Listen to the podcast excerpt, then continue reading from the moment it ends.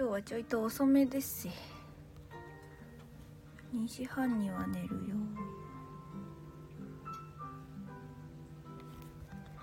ちょい遅めです、いつもより。よいしょ。で、もうまったりやっていきましょうかね。誰も来なければ来ないで作業でも。あ、占い山太郎さん、山郎さん、失礼しました。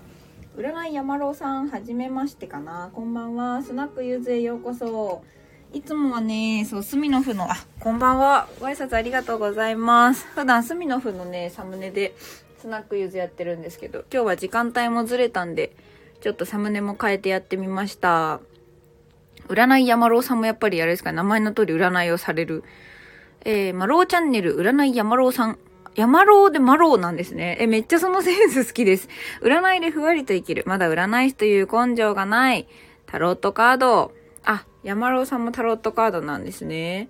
そう、私もね、まだね、自覚的には見習いぐらいのつもりなので、まあ練習も兼ねてここで、1枚引きさせてもらったりとか、まあその状況に応じて2枚3枚、ね、1枚引きを重ねる形で、いろいろうちのカードさんにアドバイスもらったりとか、そんなこともしてます。よかったら、ね、あんまりまだ、あれなのかな、歴が長くないのかな、同士仲良くできたら嬉しいです。こんばんは。ラップソティさんいらっしゃい。始めたてかな。スナックゆずへようこそ。とりあえずお二方来たのにビールでも出しましょう。よいしょ。はい、ゆっくりしてって。あ、ミラーさん、こんばんは。いらっしゃい。今日はサムネ変えてないんですね。ミラーさんいらっしゃい。待ってました。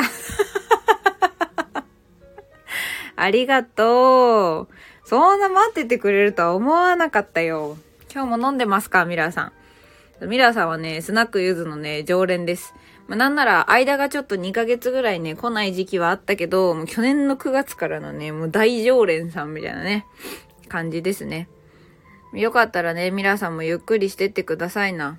まあ、ちょっと今日サムネが違うからね、見つけてもらえないかもしれないけど。ミラーさん、23時からスナックゆずの前で待ってました。ごめん、それはごめん。寒かったでしょ。1時間半も待たせちゃったのか。ごめんね。でもここスナックゆずはさ、ゆずの好きにやるところだから、ちょっとあったかいものでも出すから許して。はい。あとこれだったらあれかな。熱燗の日本酒とかですか？温まるのに。それとも雪国とかロシアの方らしくウイスキーとかがいいですか？はい。どうぞ温まってってください。そう、今日ね、サムネにしたこのカード、ストレングスっていう、カードなんですけど、力なんですよね。で、力を表すカードって、私別のタロットカード、この子は私が勝手に僕って呼んでる、僕ちゃんって呼んでるカードさんで、で、まあそれとは別にお嬢って呼んでる子もいるんですよ。で、お嬢の方の力は、マジでこう腕力、筋力みたいな、力でねじ伏せる系のデザイン、絵柄なんだけど、こっちのね、僕のね、力はね、本当に優しいんですね。なんか、本質的な力が、まあ、キーワードになってて。で、まあ、これを、なんだろうな、ゆずぽんがちょっと、まあ、オンラインスクールもやってて、スクール兼コミュニティみたいな。で、そこの方向性というかね、迷って、周りの人が望まない、ね、仲良くしてくれる人は望まない決断かもしれないだろうなーって思いつつ、でも選んだ時にこの子がね出てきてくれたんですね。あ、山郎さん、マローさんって呼んだ方がいいの。占い屋マローさんか。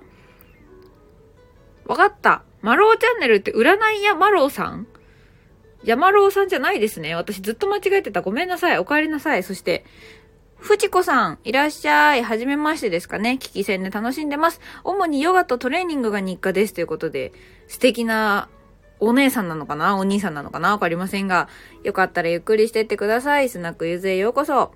ミラーさん、一撃で腹パンパンになる。まあ、鍋とチーズフォンデュとおでんですからね。もういいですよ。もう一撃でも何でもお腹パンパンになっていってくださいな。そう、まあそんな感じでね、タロットカードせっかくサムネにしてる、背景にしてるっていうのもあるので、ご希望とかあれば、引くこともできるのでね、言っていただければと思います。おたけさん、おかえり。おたけさん、おかえりなさい。そしてマロウさんでいいのかな？占いやマロウで合ってます？それとも占いやマロウですか？ちょっとそこを教えてほしい。タロット占いは数をこなすのが一番修行になりますねって。そうですね。だからまあそれも兼ねてここでライブをさせていただいております。おたけさん、ゆずぽん昨日ありがとうって。こちらこそですよ。楽しかった。裏でスナックおたけ開くから挨拶でききた。なんとわかりましたよ。楽しんでくださいね、おたけさんもね。もう私の方が今日は時間帯ずれちゃったんで、まあしょうがないっす。しょうがないって私が言うのもこがましいんですけど、おたけさんも楽しんでください。ゆずぽんもここで楽しめます。あ、こうじさんだ。いらっしゃい。ありがとうございます。こうじ図書相談所、あなたに届けたい一冊の本ということでね、こうじアット本紹介。本紹介と雑談、お悩み相談の3本柱。SNS、スタイフに疲れてしまった人の休憩場。ゆっくりして元気になったらまた歩けばいい。インスタもやってらっしゃるんですね。よかったらゆっくりしてってください。はい、おたけさん、またゆっくりしに来てね。待ってます。また、いい目見てね。挨拶だけということですが、こうじさん来ていただいて嬉しいです。ありがとうございます。サムネの背景の階段が素敵だ。ゆずぽんも本は好きです。マロウです。ありがとうございます。あ、合ってた。やっぱり。マロウさんでしたね。そう、最初ちょっと読み間違えててすみませんでした。ジュディさん、いらっしゃい。こんばんは。はじめまして。はじめましてかな。ジュディーズオンラインバー。違う気がする。ジュディさん、2021年2月25日、解説現在は危機戦配信予定ということで。サムネ変えてないですかね。なんか、2021年2月25見覚えはあるんですけど。ちょっとはじめましてだったらすみません。あ、黒金さんだ。先ほどはどうも、ゆうえさんっていうとこの方のね、ライブで、ありがとうございました。あ、こうじさん、はい、いってらっしゃい。ありがとうございました。あんじさんもいらっしゃい。そう、はじめまして、こうじです。おたけさんとこであったのかな？本紹介してます。ノートインスタで紹介してるので見てくださいね。ということで、本に興味がある方は、こうじさんのスタイフチェックです。ではでは、今度ゆっくり聞かせてくださいね。お疲れ様です。ということで、黒金さんありがとうございます。プロフィール失礼しますね。困ったままの正義の味方、黒金先生チャンネル。黒金、教育業界に革命を起こします。元小学校教員からの放課後等デイサービスの児童指導員として働いています。教育療育や子育てのお話ししてます。ということでね、そう、黒金さんは結構、黒金さんから見てゆずぽんがそう見えるか見えないかはさておき、割とね、エリアが被ってるんですよ、ゆずぽん的には。あ、アンジさん寝落ち前にちょいと寄ってみた。ありがとうございます。ゆっくりしてって、一杯ぐらい飲んできますか？ビール。そう、ゆずぽんもね、実はそう、中高教員免許は持ってて、英語で。で、英語嫌いから英語を教えられるようになったタイプなので、なんですかね。いつまでも英語に自信はないんですよね。コミュニケーションは取れますけど。で、まあそうは言っても、せっかく克服したから教えられるかなと思って、大学1年から塾講師として教え始めて、でね、今度の7月から10年目に突入します。なんとびっくり。私が10年も続けるものができるとは思いませんでした、この飽き性がね。で、なんか、その途中、まあ、8年いっぱいで辞めて、留学して、英語で英語も教えられるようになって帰ってこようと思ってたのに、コロナで行けなくなっちゃって。で、まあ今は学費100万、語学学校に突っ込んだまま、早く行けないかなって1年半ぐらい延期を続けながら、こっちで、まあ、もともと自分がね、塾の近くに住んでたアパートで一人暮らししてるんですけど、まあコロナの影響で、まあ塾とか、もう一個やってたレンタカー屋とかも、まあ、職が、まあ少なくなってしまって仕事が。で、成果工場の派遣行ったりもしてたんですけど、そんな時に教員免許持ってる人とか、まあ、児童指導員とかの、限定での募集みたいなので、放課後等デイサービスのバイトがあって、で、まあ、去年の7月ぐらいからそこでも働かせてもらってて、で、今もう、だからもうちょっとでやっと1年ってとこですかね。まだまだ、ペイペイでございます。アンジさん一杯だけいただけばいいって、もうビールとタバコ最高じゃないですか。そんなところに全本、いらっしゃい、こんばんは。そう、このストレングスはね、今日ゆずぽんがツイッターにツイートもしたやつです。そう、ツイッターをやってくださってる方で、もしタロットを引いてほしいっていう人がいたら、リアタイで引いたカードを写真撮って、それこそこんな感じで、リプもできますので、もしよければご興味あったらお声掛けください。なければ勝手にこうやってベラベラ喋っております。昔からね、寂しがりやおしゃべりなんでね、基本的に一人暮らし辛いんですね。一人暮らし寂しいんで、いつもこうやってね、ライブして喋ったりね、なんか通話して喋ったりしておりますよ。アンジさん、ジェンさんお疲れ様ですって、ジェンさんもアンジさんということでね。じゃあ前本はウイスキーかな。みんなもよかったらどうぞ。はい。そう、まあそんなこんなでですね、割と教育業界に身を置いて長いです。で、オンライン英会話も実は講師としても生徒としても、先生としては1年弱かな。で、生徒としてはもうちょっと長くやってたりします。で、まあそういう経験とかもいろいろあって、なんかね、私の中で、その子供を今までずっと幸せにしたかった。子供を助けようとしてきたんですけど、なんかだいぶ子供もの助け方というか、まあ子供にやりたいことも分かるように、自分でも分かるようになってきて、途切れますか？なぜだ？途切れちゃうのか。でもこっちにはね、配信状況いまいちです。出てないんですけど、何なんでしょうね。こちらの都合、こちらの回線のあれかもしれません。すみません。ご不便をおかけします。あ、丸尾さん。タロット1枚お願いできますかって。あ、いいですよ。じゃあ今の丸尾さんに1枚でいいかな。そう、まあそんな感じでどこまで話したんだっけ。あ、そう、子供助けたいなと思ってて、まあずっとやってきたんですけど、なんか、子供だけじゃなくお父さんお母さんも助けたいなみたいな。お父さんお母さんがハッピーになる手伝いができれば、結果的にお子さんたちもハッピーになるんじゃねと思ってね。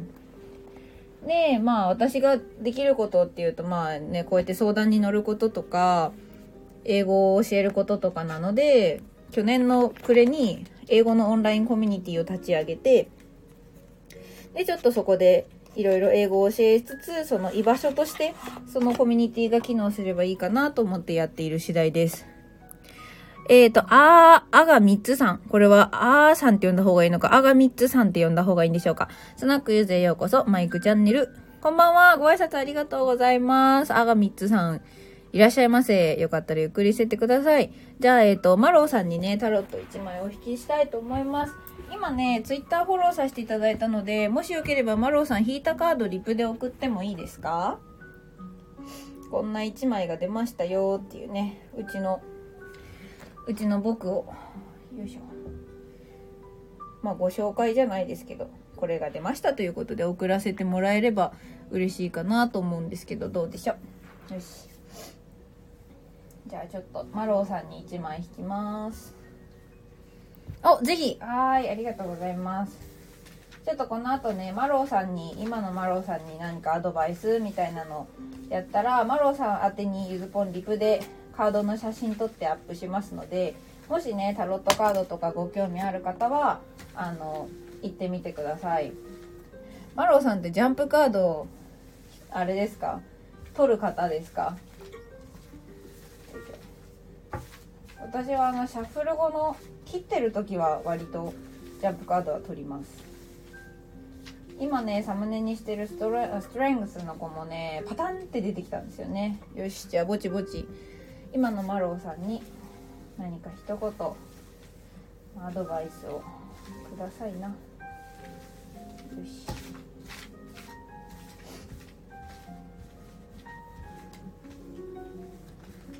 マローさんに僕からのアドバイスです。よいしょ。今日はパタパタするな、カードがずれた。よし。あ、なんかコメントはちょいちょい見てるんでね、全然コメントしてくださって大丈夫です。ちょっと遅れちゃうかもしれないけどさばきます。はい、じゃあ今のマローさんに。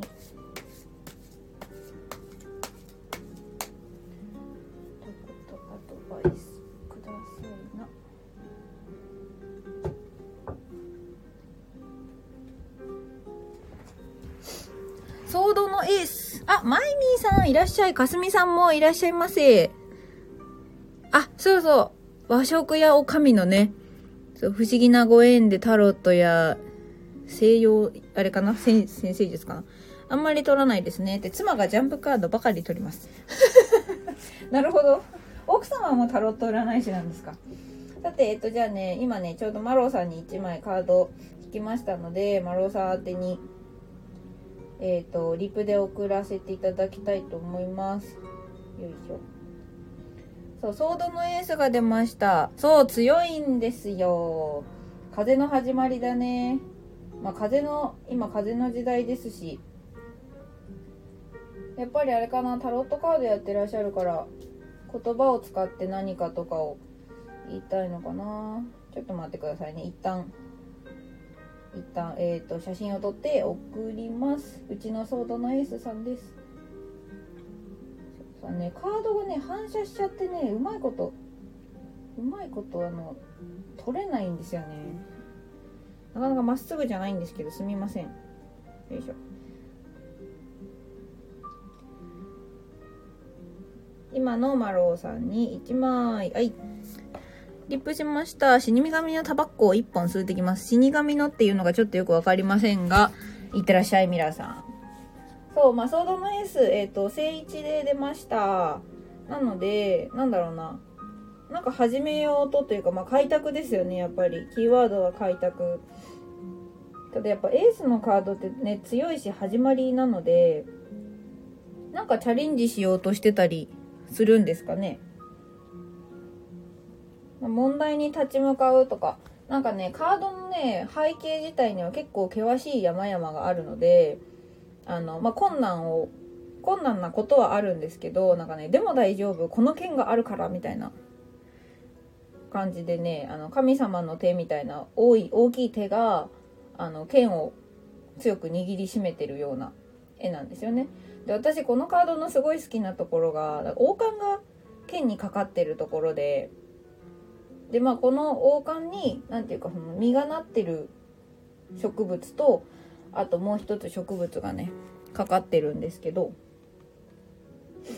まあ、これは勝利を表す王冠ってね、されてはいるんですが、なんだろうな、安易に振るわないっていう風に私は結構捉えていて、きちんと使うべきところで、この、まあ、ソードの表す知性とか言葉、風の力、エネルギーを、使えるんじゃないかなって。正一でソードのエースでした。だからまあ、そうね、キーワード開拓の通り、ちょっとジャンルがね、恋愛とか仕事とかいろいろあるかもしれないんですけど、アドバイスとしてだとやっぱり問題に立ち向かってとか、そんな感じですね。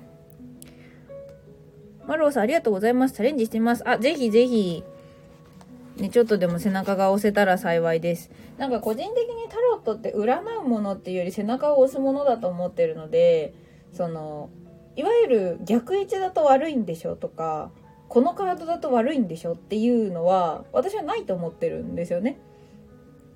ただ、今このカードが出た時点で、このカードを見ないまま進んだその未来からは、またちょっとずれるはずだと私は思っているので、まあ、注意してねって出てきてくれることもあるけど、もちろんそれは全部あなたの背中を押すため、あなたがよりハッピーな方向に行けるためのカードが出てきてるので、なんかいい悪いじゃないんですけど、まあ、ソードのエース強いのが出てきましたね。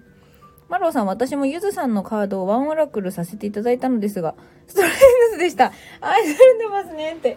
なんと、自分で引いても人に引いてもらっても、2回連続力か。ありがとうございます。マローさん、嬉しい。なんか、こういうなんかタロットカード占い交換みたいなの、めっちゃ楽しいですね。はい。まあ、とまあね、こんな感じで1枚引いてみたり。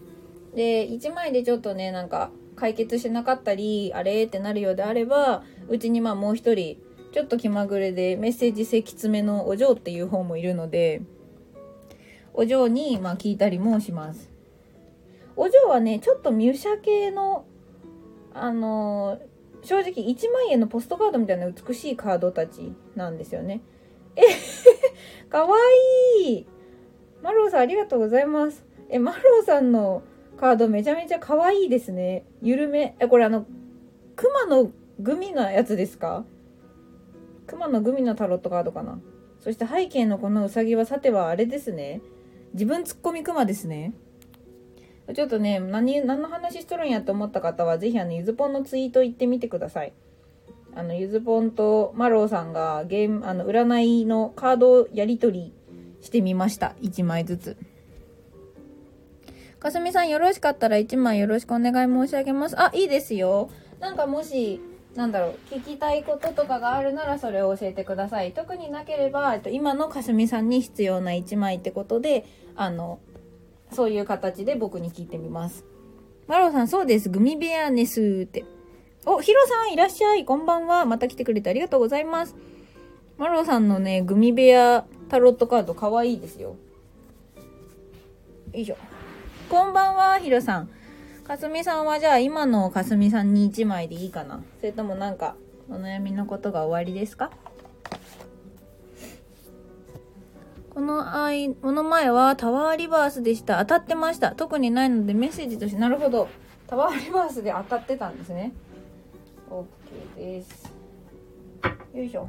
じゃあちょっとかすみさんに今度は1枚。今のかすみさんに何か伝えたいこと。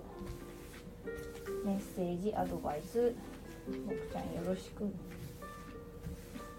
そう、うちのね、今この仲良く遊んでもらってるね、僕って呼んでる子も、なかなかいろんな経緯があってうちに来てる子で、経緯っていうかなんていうのかな、いわくつきとかでは全然ないんですけど、もう縁としか言いようがないような経緯を経て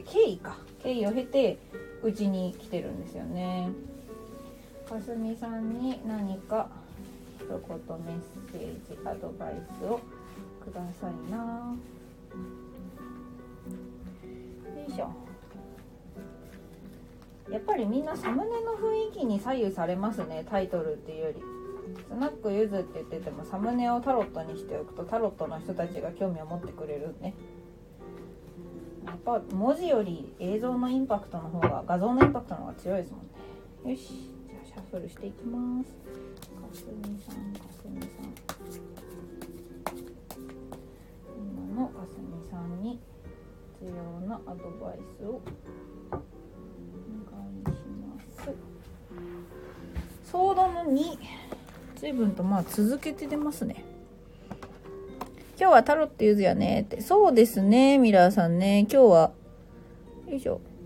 じゃあ、かすみさんちょっとフォローさせていただいてるので、せっかくなんで出たカードをツイッターでリプさせてもらいます。ちょっと一旦、どうしようかな。どっち先にすればみんなに多少リズム感がいいと思ってもらえるんでしょうね。でね、こうカードで写真を撮ったり、ツイッターに載せたり、その人探したりで、なかなか楽しいですよね。この、あ、かすみさんは幸いなことにツイートをいいねしてくださってる。ありがとうございます。かすみさんどうぞ。はい。今日はタロットゆずです。まあソードの2か。これはね、今ツイートもしましたが、目隠しをしたお姉さんがね、ソードを2枚こうクロスするような、腕をクロスする形で持ってるのね。で、まあ、キーワードとしては、葛藤ですね。なんかにちょっと板挟みになってたり、複数の選択肢があって、どうしようかなとか、なんかそういうタイミングだったりするのかな。まあ、なんかこう自分の理想と現実でもいいし、何かしら誰かの主張と自分のやりたいことでもいいし、何かしらそういうちょっと板挟み状態。あ、そうそう、ツイッターに送らせてもらいましたのかなっていう感じなんですよね。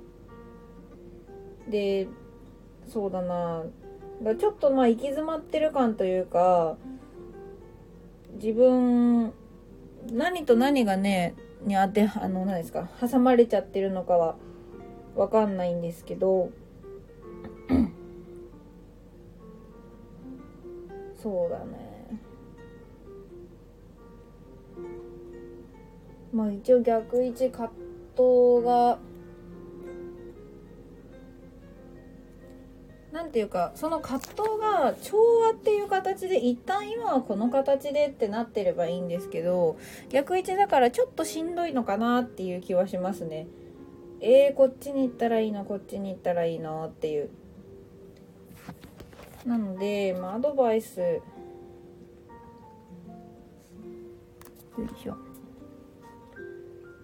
アドバイスで言うと、まあそうだな、逃げ回るのはやめましょうとか、多分今のままいてもきっとかすみさんがしんどいだけなので、まずは自分の気持ちをちゃんとはっきりさせましょうじゃないけど、私もこの間もね、私事になっちゃうんですけど、私もこの間まで本当にこう、私がやりたい、誰かにこうやったらいいんじゃないって言われて、あ、それめっちゃいいと思って、私から始めたはずのことが、なんか人のためになんかその提案してくれた人のためにやってるみたいな気持ちに陥っちゃって、で、私がやりたいことがなんだか分かんなくなっちゃって、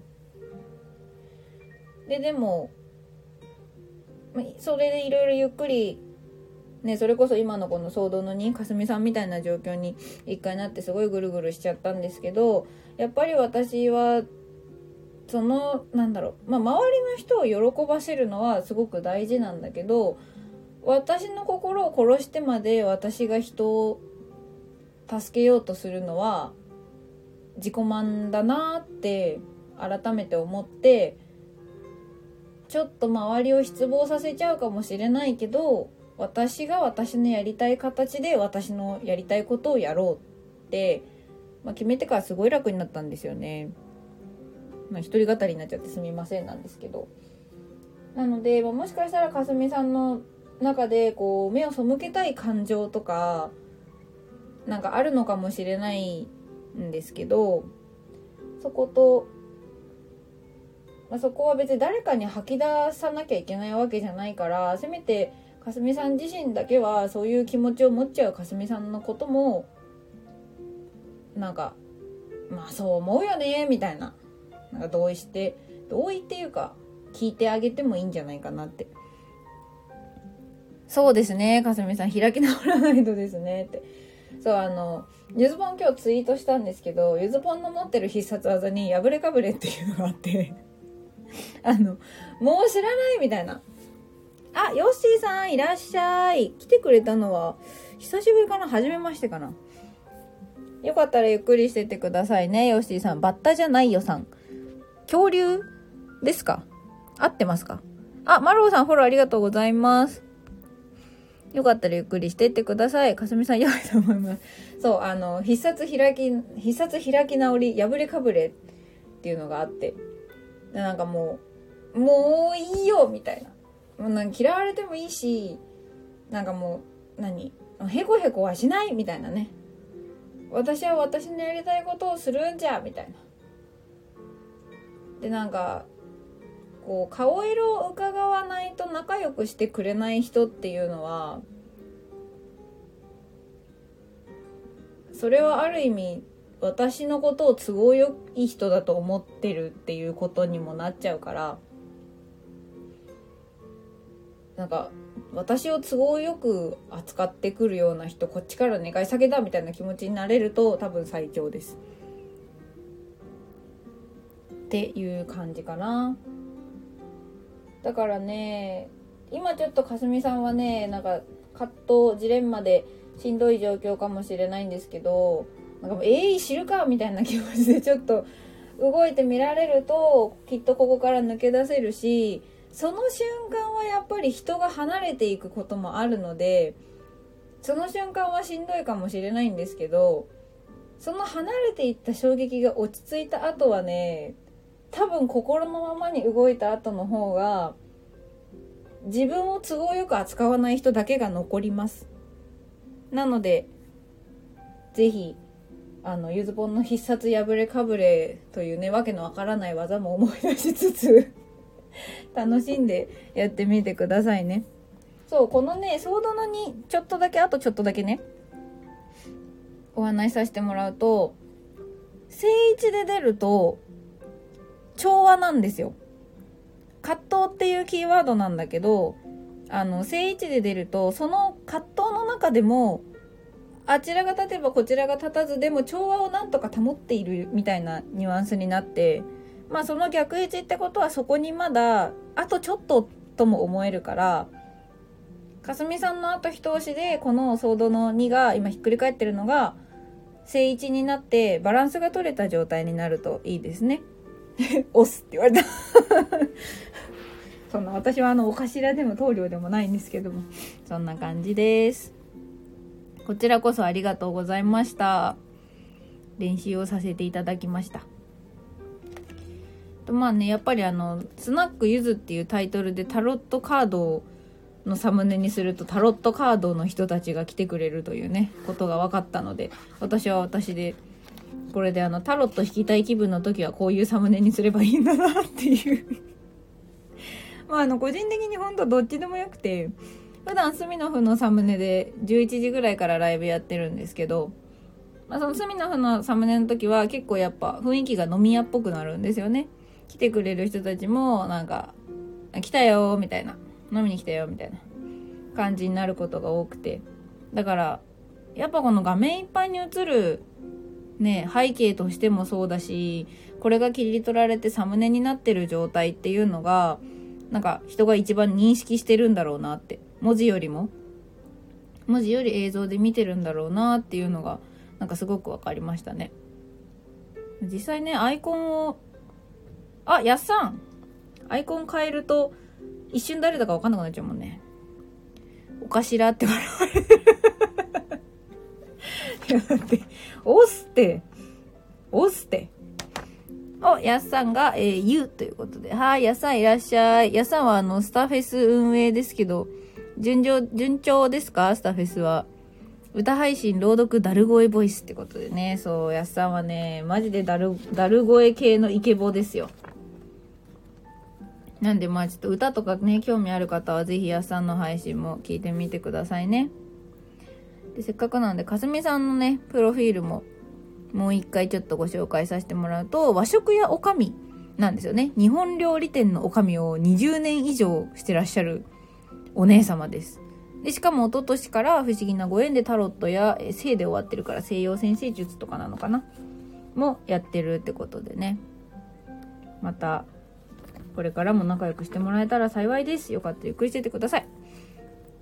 はい、まあそんな感じでですね、今日はだいぶタロット味の強いライブをしております。サムネがねストレングスなのでね、そんな感じですね。今日は皆さんは今日何曜日？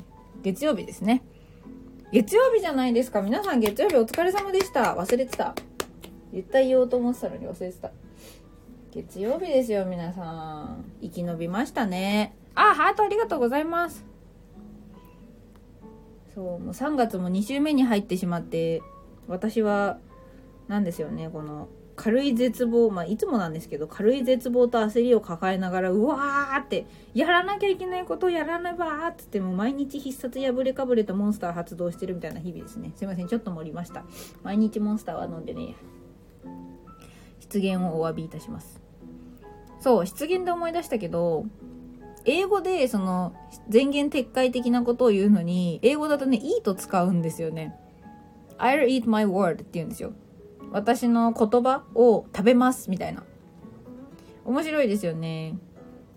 喋り言葉での表現だと思うので、なんでしょう、こう失言を撤回、私の先日の発言を撤回しお詫び申し上げますとか、なんかそういう堅苦しい感じではないと思うんですけど、ごめん 前言撤回みたいな時に I'll eat this word って言うらしいです。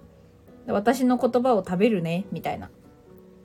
ただね日本語には残念ながら複数本に帰らずとかね、あとギリシャどっかのことわざでなんか3つのものは元に戻せないなんとかとなんとかと放った言葉みたいな、あと2つ忘れたんかいって感じですけど、やっぱりそういうことわざもあったりするけど、英語はあえて言うんですよね。さすが良い発音、ありがとうございます。まだまだね、修行中の身ではあるんですが、そうやって言ってもらえるとちょっとほっとして嬉しいです。そう、私が多分発音がね、まだ曲がりなりにもね、まあ聞き取れるとかね、マシとかそれこそかすみさんみたいにいいって言っていただけるようになったのはもう完全に塾講師やってたからですね。なんか昨今の子供たちって私たちの頃よりネイティブの英語に触れる機会が多いので耳が育ってるんですよ。ってなると私も発音良くないと、しかも若い女の先生だし舐められちゃうなと思ってめちゃめちゃ発音練習しました。Hi, Brianna! How's it going today? ブリアナはね、イギリスにいるね、バルセロナが好きな、スペインのサッカーチームが好きなイギリスのお姉さんです。プペル大好きなんだよね。ブリアナ元気？すごい見てくるじゃん、ブリアナ。皆さんが拍手って、何にかわかんないけど、ありがとう。誰にか何にかもわからないけど、月曜日お疲れ様でした。So good! めちゃめちゃ良さそうじゃん。よかったね、ブリアナ。なんかいいことでもあった？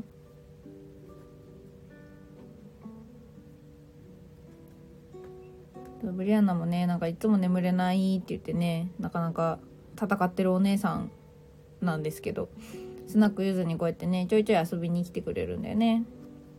So good ってめちゃめちゃO並べて1個多いね。お、かすみさんもプペル好き。ブリアナ、かすみさん also likes プペル。 So you guys on the same page。 仲間ですね、お二人。プペル好き同じって。あ、でもブリアナまだ見れてないのかな。プペル早く見れないかなーって、見たいなーって言ってるので、もしかしたらまだ見れてないのかもしれません。お、ゲンゲンゲンさんが来ましたよ。今日も元気はつらつですか？月曜日のゲンさんもいつもと同じく元気はつらつでしょうか？ Nothing special。 あ、特になんもなかったん。 So you didn't have nothing special but you feel so good. It's so nice. Good to hear that. I'm happy for you.ゲンさん、ピヨ生まれた。ゲンさん、月曜日のお仕事を終えて生まれて寝た。仮眠室は突き当たりを右です。どうぞ。じゃあゲンさん寝ちゃったから飲まないのかな。ビールは飲まないのかな、ゲンさんは。残念だな、せっかくゲンさんにビール用意しといたのにな。寝ちゃったんじゃ飲めないな。いやー、もうね、皆様も月曜日からお疲れ様でした。今日はね、イズポンは結構自分のことを褒められる日だったかなと思います。っていうのも、ここ最近本当に昼夜逆転が激しくて、アルバイトがね、早くて午後2時からが基本っていうのもあって、マジで6時、7時、8時頃に寝て、12時、1時に起きるみたいなふざけた生活をしてたんですね。で、私の体調面から言っていいか悪いかで言うとあんま良くないんですよ。なんかまあ私ロフトに寝てて、出窓っていうか東向きに窓があって、まあ、そこは塞いで寝るからまあまあ暗いっちゃ暗いんですけど、精神的にやっぱ良くないんですよね、私の個人の感想として。午前中がないっていう、なんか夜中起きてたから別にトントンなはずなのに午前中がないっていう、なんかこの不完全燃焼感があって、でそれでまたずるずる夜中起きててみたいな、まあ悪循環だなとも思ったので。あ、はい、かすみさんお風呂ゆっくりしてください。ぜひね、お風呂で整ってちょっとゆっくりして一息ついてくださいな。ありがとうございます。ゆっくりします。かすみさん、またいい夢見てくださいね。いってらっしゃい。ゲンさんがいるかどうかビール投げてみよう。まあそう、そんな感じでね、なんか凄まじい昼夜逆転生活をしてたんですけど、私が言ってるね、放課後等デイサービス、まあ長いんで学童って呼んじゃうんですけど、の所長が、勤務時間以外の時に作業部屋として使っていいよみたいな。いるやん、源さんめっちゃ飲むやんごくりごくりごくりごくりごくりごくりごくりごくりって超飲んだね。いい飲みっぷりです。素晴らしい。ナイスごくり。そう、まあそんでね、作業部屋にしていいよって言ってくれて、まあなんていい人なんだっていう。私今のアパートね、休む場所として整えちゃったから、結構作業するのに負荷が強くて、休息を取る場所としての家を借りてる感じだったので、そう整えちゃったから。で、作業もなかなか思うように進まなくてね、それこそ漫画読んじゃったりして、もうしょうもない理由なんですけど、ゲンさん笑ってる。なので、なんか、なーみたいな。だからいつもカフェに行きたかったんですよね、作業しに。でもカフェ行ったら結局お金かかるじゃないですか。でやっぱりと思ってたら、なんか渡りに船みたいに、その勤務時間外作業部屋として使ってくれていいよって所長が言ってくれて、でしかも別に何ですか、社員がいようといまいと好きに使っていいよみたいな、神様みたいなこと言ってくれて、で今日は午前中10時台から起きてちゃんと行ってきました。ちゃんと午前中からその学童行って2時まで作業して、2時からはちゃんと学童の仕事してきました。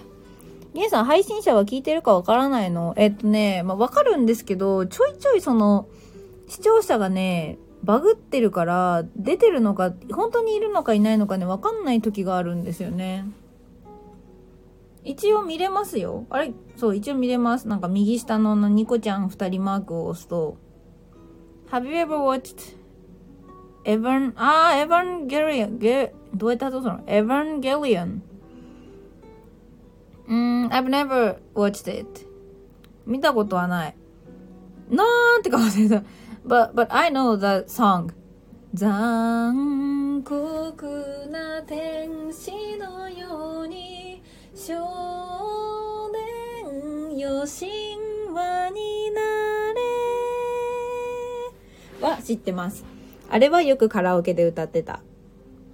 I used to sing that song, but I've never watched the movie itself. ブリアンナに Oh my god って言われた。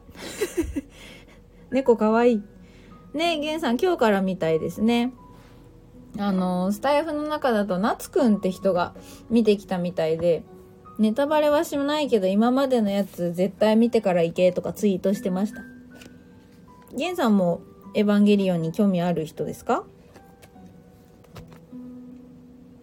あ、でもそういえばうちの言語交換のコミュニティメンバーのお姉さんも今日見ていく予定だったけど流れちゃっていけなかったんですよとか言ってたから、やっぱりね見たい人はいっぱいいるんでしょうね。ゲンさんも見に行くの？それとも行ったの？エヴァンゲリオンなぁ、本当に歌しかわからないんですよね。あとはそのなんか名シーンだけはなんか見たことあるけど、13に見るムキのいいですね。13あと4日か、楽しみですね。ルーさんいらっしゃい。ルーさんはじめましてですね。12月23日スタート、アラサー主婦です。始めたばかりで不慣れなところもありますがということで、大丈夫です、全然気にしません。ルーさんよかったらゆっくりしてってください。スナックゆずへようこそ。ここはですね、絵文字でお酒を楽しんだり、このスナックの主ゆずぽんがタロットを引いたりと、まあ、なんやかんやして遊ぶところです。今はね、エヴァンゲリオンの話をしてました。あ、ゲンさんこんばんはってルーさんにかな。So, Brianna,、can you watch the film Evangelion in your country?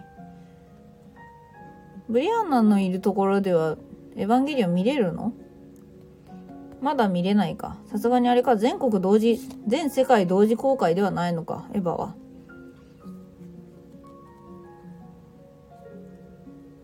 ね、プペルも早く見れるといいし、ブリアンナのリアクション的にブリアンナはエヴァンゲリオンも好きそうなので、見れるといいですけどね。映画なぁ。そう、ブリアナ映画好きそうだね。この間もなんか最後に見た映画何って聞いてくれたし。最近ね、もっぱらネットフリのね、ブラックミラーとかね、あと、もともとこっちは好きなクイアアイっていうLGBT のスーパーハッピーなゲイのお兄さんたちが大改造劇的ビフォーアフターをするドキュメンタリーがあって、それが好きでよく見てるんですけど、映画ね、どうも2時間まとめて時間を取るっていう勇気がなかなか出ません。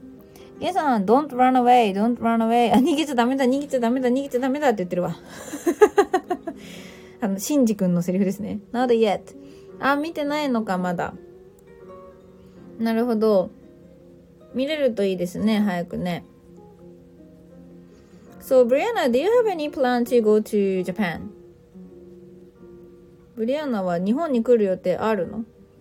うん、エヴァの名言わかりますよ、ちゃんと。逃げちゃダメだ、逃げちゃダメだ。Don't run away, don't run away, don't run away.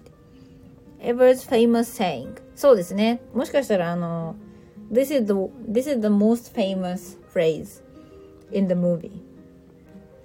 映画の中で一番有名なフレーズかもしれませんね。他にもいくつか私も多分聞けばあーってなりますけど、本編見てないからあれですね、さっと出てきません。それでも中田敦彦の YouTube 大学、あっちゃんのさ YouTube 大学でさ、エヴァの解説をしてるじゃないですか。ブリアナ寝る？ OK, so have a nice dream. Bye bye. I hope you can sleep well tonight. 今夜はよく眠れるといいね。ゲンさんもまたねーって。そう、そんな感じですね。どんな感じや。ダメだ、最近そう、そんな感じで適当に締めるのがちょっと癖になりつつあって、あかんなぁと思っておるところでございます。今日はね、6時まで仕事して、6時まで学童で仕事したのに、6時13分の電車に飛び乗るっていうちょっとバグった所業をしまして、で、ほんと久しぶりに友人とラーメン食ってきました。魚介系のつけ麺。お腹パンパンなんですよね。そう、彼女が駅に迎えに来てくれて、で大学時代の友人なんですけど、大学生の頃行ったラーメン屋にまた行こうみたいな話になったんで、必然的に大学の近く通ったんですよね。でも2人で懐かしいねって言って、言うて我々が大学生でそこ通ってたのも4年前とか5年前の話なんで、やばみたいなアホみたいな会話と大学生みたいなゲラゲラ笑いながら久しぶりに行ってきました。ゲンさん、人生のゴール、目標決めるってどうしたらいいのかなって。なかなかいきなり深淵なテーマですね。それゆずぽんの個人的な見解言っていい？個人的な見解を言ってもよろしいですか、ゲンさん。それはね、結構タイプによるとも思うんですけれども、私はね、人生のゴールって聞くと死ぬことしかないんですよ。なんていうか、だってゴールってさ、一区切りつくじゃん。だからこれできたら死んでもいいっていうものを設定したら、達成したら死ななきゃいけない気がしてしまって、あんまりね、ゴールをゴールを決めるっていう発想がね、持てないでいます。元も子もなさすぎるね。ずっとハートポチポチ押してくれる人誰？ありがとう。33、34。そう、そういうわけのわからん感性を持ってるんですけど、ただ引き算してみたらどうですか？今のゲンさんの生活から、これはやりたくない、これはやりたくないっていうものを引き算していたときに、残るものだけができる状況を目指すっていう、引き算的なやり方もあり。昨日も言った、それなんだ。タロットで確信をつかれたってのがこれって。人生の目標を決めましょうって言われたの？それとも目標が決まってないから、ちょっと、もやもやしてるんですねって言われたの。ミラーさん5秒に1回ハートをしてました。あのね、ミラーさんのね、そういう出てこないけどマジでずっと無益なアピールしてくるところ本当に好きだよ。私は本当にそういうところ好きだよ。ありがとう。マジ5秒とか数えてんのね。まあそうだな。あとはさ、私の個人的見解は、人生の目標なんて生きてりゃその都度変わってくると思うので、なんか一旦どういう生活がしたいかを考えてみるのは、まあモチベにはなるかなと思うんですけど、なんかさ、その生活がしたいがためにそこにたどり着くまでに心を失ってしまっては元も子もないなというか、なんかあれ何のために私これ頑張ったんだっけみたいななっちゃったらね、残念というか。ゲイさん、今の状態はいろいろ試してやっても目標が明確じゃないからしっかりとゴールを決めてって言われた。あー、でなんかそれが結構ゲイさんの中では刺さったってことですか？みんな人生のゴールってなんかあります？私さ、いつも言ってるけどすげえ飽き性だからさ、自分が塾講師10年続いてるのなんてマジで腰抜かす勢いでびっくりだしさ、英語がちり始めたというか、英語ちゃんと勉強し始めたの高2だから、英語ももうちょっとで10年なのもちびりそうな勢いでおっかない恐ろしいことだと思ってるしさ、スタイフの配信が半年続いてることすら結構おったまげーって感じなんですね。死後かこれは。でなんかそういう私だから、マジ小学生の時からなりたいものがさ、なんか3ヶ月単位とかで変わる子なのよ。なんかやれ小説家になりたいだの、パティシエになりたいだの、あと何があったかな、まあ、宇宙飛行士になりたかったこともあったな。あとはなんか先生になりたかったこともあるし、なんかそういうね、決まらん子だったの。でもなんかさ、こう振り子がだんだんさ、振り子ってだんだん振ってあってもさ、慣性の法則違う、そのうちこう空気抵抗とかでさ、こう振れが小さくなって止まるじゃないですか。だそれみたいになんか いっぱい振れてるうちにちょっとずつなんかここが合うここが合わないって、なんか突き当たりにぶつかりまくって、あーなんかここ行こうかなっていう方向性がちょっとずつ狭まっていくような、良くも悪くもね、なんかそういう人生観を私は持っていて、だから別にね、半年前と今で描く将来像なんて全然違うし、なんならどれになってもいいと思ってるんですよね。なんかキャンピングカーに自分の好きな本を載せてアドレスホッパーをしながら、なんか仲良くなった人にはいずこの蔵書から本をあげる本配りおばさんになるとか、なんかもっと個人塾を経営してなんかゆずぽん経済圏みたいな、ゆずぽんコミュニティをもっとリアルでもでかくするとか、いろいろ思い描くものはあるんだけど、結構どれになっても楽しいかなっていう。だから目標を強いて言うなら、今が楽しく生きられるかことになっちゃう。ゲンさん、僕は漠然と楽しみたいとかざっくりとした目標はあるけど、それはじゃあダメだと思わされた。結構ぐさっときた。ピエン。この顔はピエンですね。私にはわかります。なるほどね。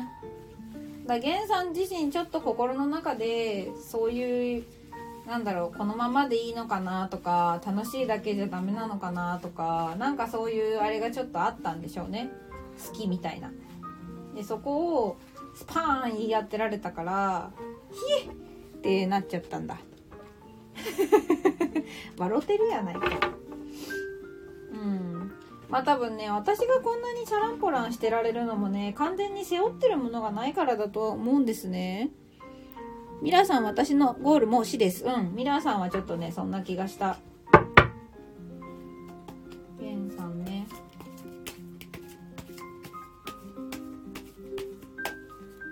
ん、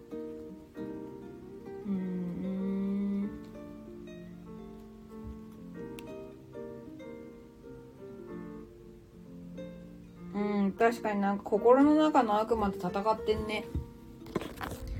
怖くなったって。周りを見たらスタイフには目標に向けてどんどん進んでいく人たちばかりだし、怖くなったって。ゲンさん、またピエンだけど。ヤスさんが目標に向けてどんどん進んでるかって言われると、私にはイエスとは言えませんぜ。あ、別にこれはヤスさんをディスってるわけじゃなくね。なんていうか、私がいいなって思う人たち。これ、また個人的な話になっちゃうな。けど、なんかね、目の前のことが楽しくてしょうがない。で、山登るの楽しい。何この一歩みたいな。この土を踏みしめる一歩超楽しいって言ってたら、なんか、随分高いところにおらん俺みたいな。で、めっちゃいい景色じゃんみたいな人らが、私は、見てて気持ちいいなって思うし、わかりやすくて好きだなって思うし、私もああでいたいなって思う人たちは、なんかそういう人たちなんですよ。だから、なんか別に、楽しいと思うことを評価軸にしてはいけないっていうことはないと思う。ほら、やすさん、ただただ楽しいのだっつって。やりたいって、よくネビがさ、やすさんのことなんか滑車回してるハムスターってよく表現するけど、なんか、うわー、なんだこれ、楽しいって言ってたらなんか何千回転してたみたいなね。ミラさん、どうやってゴールしたら家族が爆笑するのか、ゴールした後転生とかしたら面白いよね、とか思ってます。あ、わかるわかる。だから私もさ、私の葬式パーティーしてほしいもん。なんか、ゆずぽんやっと現世から解放されたやんみたいな。あいついい加減猫になれたんかなみたいなさ、盛り上がってほしいしさ、なんかゆずぽんがね、猫になってるとしたらどんな猫かとかさ、なんかそんなくだらない話で超盛り上がってほしい。いや、あいつ絶対目つき鋭いだろうとかさ、なんか、変わり者だから三毛猫のオスにでもなってんじゃねえのみたいなさ、わははみたいになってほしい。あ、ミラーさんがヤスディさんご無沙汰しております。バナナつってね、ショーポンやって。せやで、ショーポンやで。じゃあゲンさん今、出たカードを送るね、ゲンさんに。一応ゆずぽんからの、今のゲンさんに引いてみたんだけど、この話をしながらね。ゲンさんはね、見つけられるかな、わし。そうですよー、ショーポンです。お、すぐ出てきたわ、ゲンさん。さすが。さすがっす。まあだから、刺さったってことは、そう思ってたから、言い当てられてね、ぎょっとしたんでしょうけど。ただそれも捉え方によっては、そこを揺さぶられて、もう揺さぶられない楽しいを追求する人になるっていう道も選択肢としてあるのお気づきです?なんていうか、その時のゲンさんをタロットは表しただけで、そのタロットの、言う通りにすることが 100% 幸せではないんですよ。何にしろでもゲンさんは結構今大きいタイミングにいるのかなとは思います。今リプした4。ミラさん、あと友人には死んでからお金とお花を持ってくるぐらいなら生きてる俺に顔を見せてくれと口癖のように言ってます。ショーポン、ごめん。ショーポンってなんか97歳とか何か?なんか生きてる俺に顔を見せてくれとか。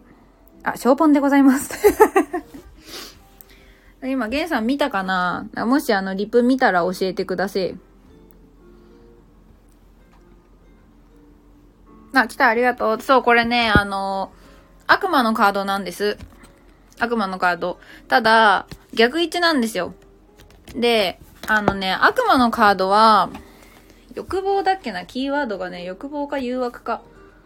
なんだっけな、欲求。なんかそこら辺なんですよね、悪魔だからやっぱり。誘惑されちゃうんですけど、待って。あ、やっぱ呪縛だ、ごめん。全然違った。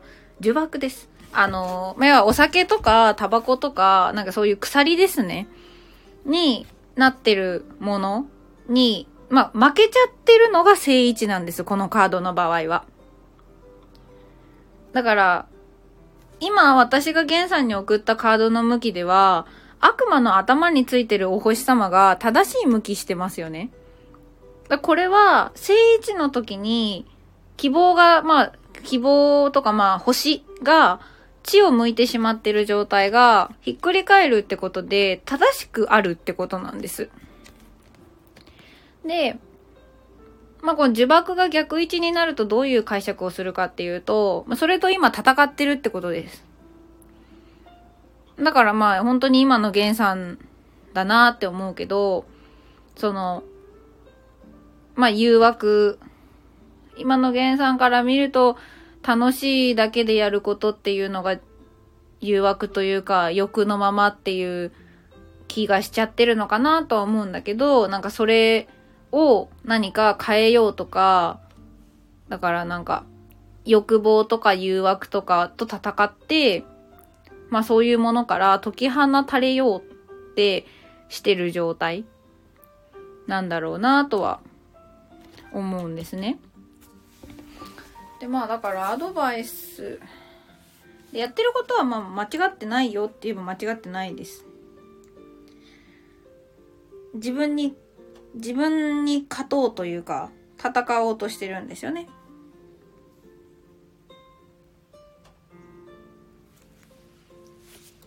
ただまあこのカードのアドバイスとして自分の心を信じてっていうのがあるんですよ。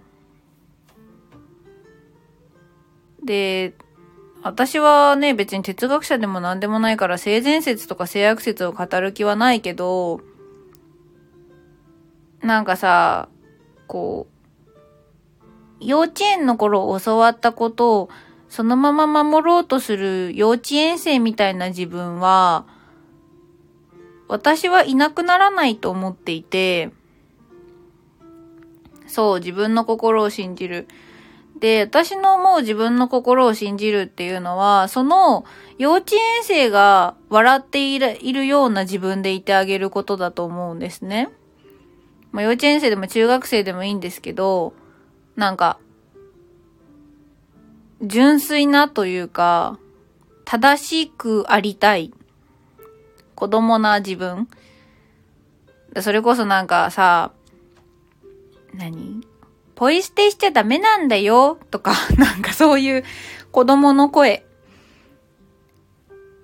なんかその自分の中にいる、まあそれぞれね、思い描く姿は年齢は違うと思うんだけど、要は子供な部分の自分も笑っていられるような自分でいてあげるっていうのが私の思う自分の心を信じるってことなのかなって思うんです。だからそうやってゲンさんがなんか目標を決めた方がいいんじゃないって言われてグラッときたってことは、まあそこにゲンさんの中でこうね、焦りとか不安とか何かがすくってたことではあるんですよ。まあデビルのカードが出てるからね。だけど今ゲンさんはそれと戦おうとしていて、まあ戦っていて実際。でもその解決策が本当にその目標を決めることただ一つなのかどうかは私にはわからないです。私はそのカードを引いた人ではないから。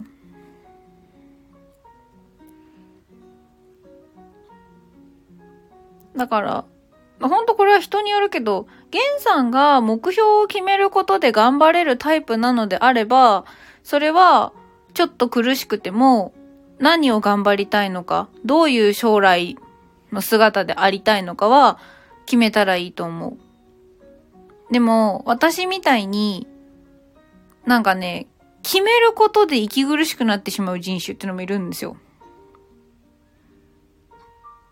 なんか山を登るなら山を登る、なんか富士山を登るって言った時に、どんなに苦しくても頂上での頂上での日の出が見たいからって頑張れる人たちがいます。私はすごく尊敬をしてます、その人たちのこと。だって、こう、その時苦しくても、その先を思い描いて頑張れるから。だから長期的な視野があるし、大きいことをする人たちなのかなって思う。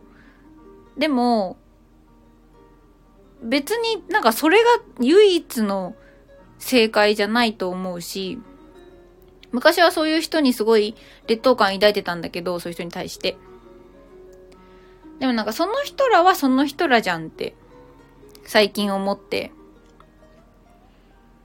私がもし富士登山を登頂しきる日があるとしたら、登ること自体がめちゃめちゃ楽しいか、一緒に登る友達がいるのが楽しいかだと思うの。だから山登るなら頂上での景色をご褒美に頑張るんじゃなくて、登ること自体が楽しくなきゃ登りたくないんですよ、私は。あ、ミラーさんも言ってる。私も富士山登れないです。途中で動物と戯れちゃったり、帰っちゃったりします。そう。で、別に私とか多分ミラーさんもそうだけど、なんかそれに対して後悔してないのね。ああ、楽しかったって言って、多分ミラーさんも帰るんじゃないかなって思う。だから、決めて頑張ることが自分に合ってると思うなら、それが正しいし、楽しいって思うかどうかに軸を置くことが正しいと思うなら、それが原さんの正しさだし、そもそもその二択とは限らないんじゃないかなとも思うし、って思うよ。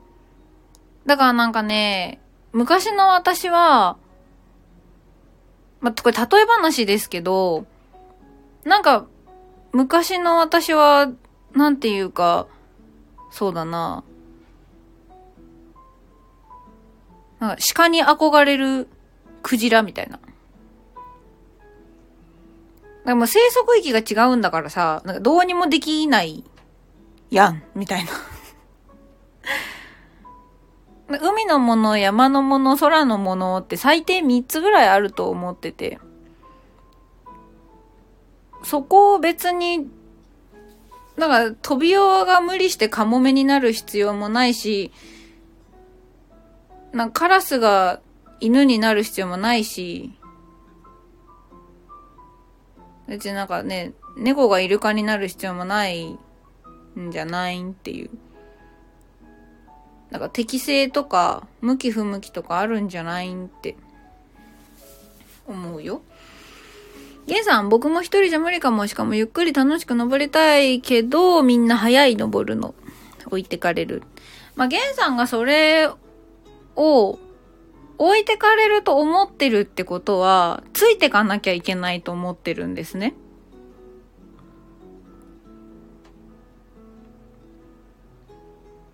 ゲンさんの周りは本当にゲンさんを置いてく人しかいないですか？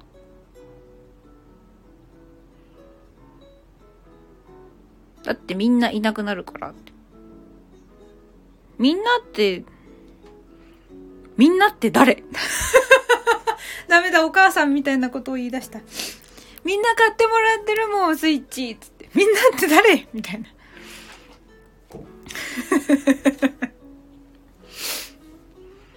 まあでもゲンさんはそう感じてるのね。じゃあ置いていきそうな、ゲンさんが置いていかれそうだな俺って思ってる相手とか、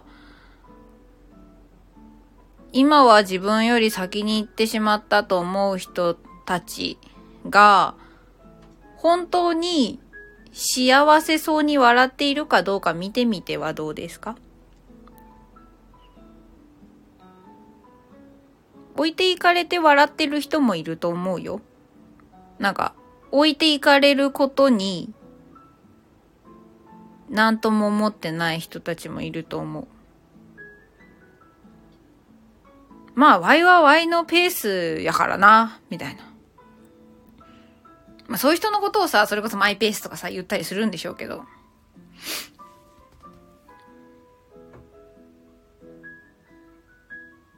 だから、ゲンさん、俺は置いていかないよって。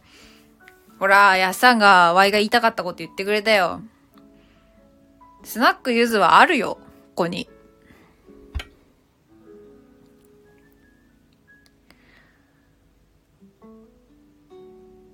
それに、置いていかれたくないから目標を決めるっていうのは、なんていうか、自分軸じゃないよね。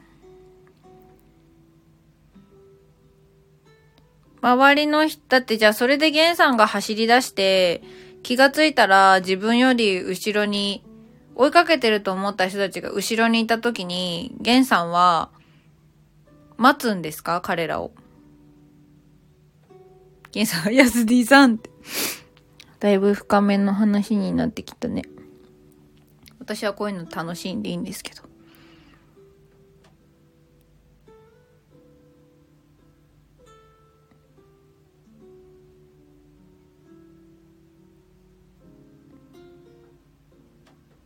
置いていかれちゃう、急がなくちゃって自分を鞭打ってというか、追いつくためのことをやって、追いついた先に、追いついたと思った先に人がいないこともあると思うし、抜いちゃうこともあると思うし、その時にまた置いてきちゃったって言って合わせるのかなって私は思う。ミラーさん、何を求めて富士山登ってるのかにもよりますよね。そうだね。ほんとそうだと思う。私は本当に自分が楽しい生き方をしていたいっていうところに、結局人の顔色を伺いまくって自己犠牲しまくっていろいろ間違えてたどり着いた。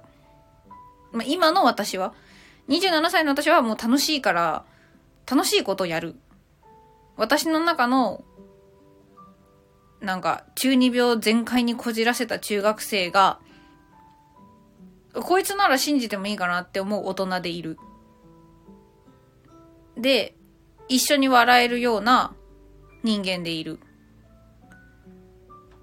これが結構私の中の軸としてずっとあって、でそれがなんか前まではなんかしんどくてもそれやんなきゃだったけど、なんかね、楽しもみたいな楽しいのがいいや。っていうのが私だなって私は思ったから、なんか人と違うことしてても別に最近はそんなに影響されなくなった。ミラーさん、登ること自体が楽しい、登り始める瞬間が楽しい、登り切った時が楽しい。そうだね。何を求めるかによってね。だ、登ってる途中の寄り道が楽しいとかさ、なんかそんなにしんどい思いをした後の休憩のお茶が楽しいとかね、いろいろあると思うし、川蝉さんならね、登る途中でのバードウォッチングが楽しいになるだろうし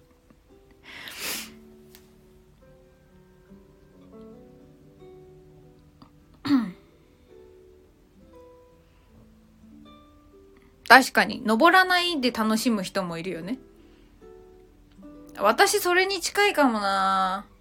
やりたいことはやってみたいけど、やってみたくないことは人から聞くので十分だと思ってっかな。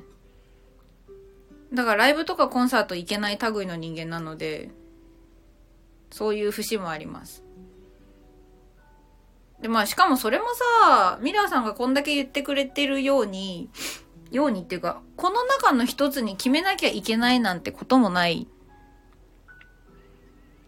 ゲンさん、結局僕は明確な目標がないからダメだっていうところに戻る気がする。ゆずぽんには英語があり、ヤスティさんには歌がある。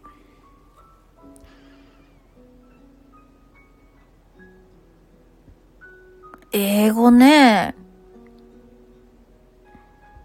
ゆずぽんの明確な目標、別に英語じゃないですけどね。ヤスさんの明確な目標が歌なんですかね。お、鏡さん、いらっしゃい、こんばんは。鏡さんなのか、鏡さんなのか。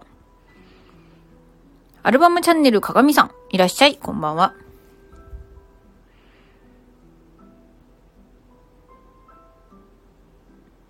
なるほど。要は武器があるかないか。源さん、武器ないと思ってるんですか？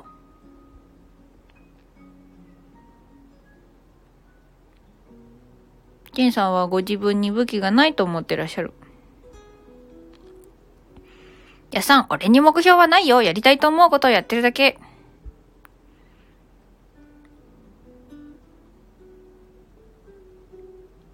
だそうでお、えりこさんいらっしゃい、こんばんは、ゆるゆるラジオって、ゆるーくまったりなラジオ、心のままにいろんなことをお話しできたらいいなと思ってます。いいですね。ミラーさん、何もないのが私の取り柄です。伸びしろしかない。何でもかける白い髪の需要だってありますよって。なんでミラーさんなんか全然キャラちゃうやん。知ってたけどさ。そう、ゲンさん、ショーポンのこと知ってたっけな。えりこさんこんばんは。ご挨拶ありがとうございます。よかったらゆっくりしてってくださいね。そう、今ここにいるミラーさんはね、昔ショーポンという名前でスタイフやってたんですけど、この人はね、マジで、ポンコツであるからこそ人は幸せだみたいなモットーを持って生きてるタイプなんです。私と似たタイプの人間ですね。あ、山根さんいらっしゃい。恋愛参謀山根徹。こんばんは。そうでね、私とショーポンが、なんか共通したのが、あ、こんばんは。ありがとうございます。ご挨拶。ゆっくりしててください。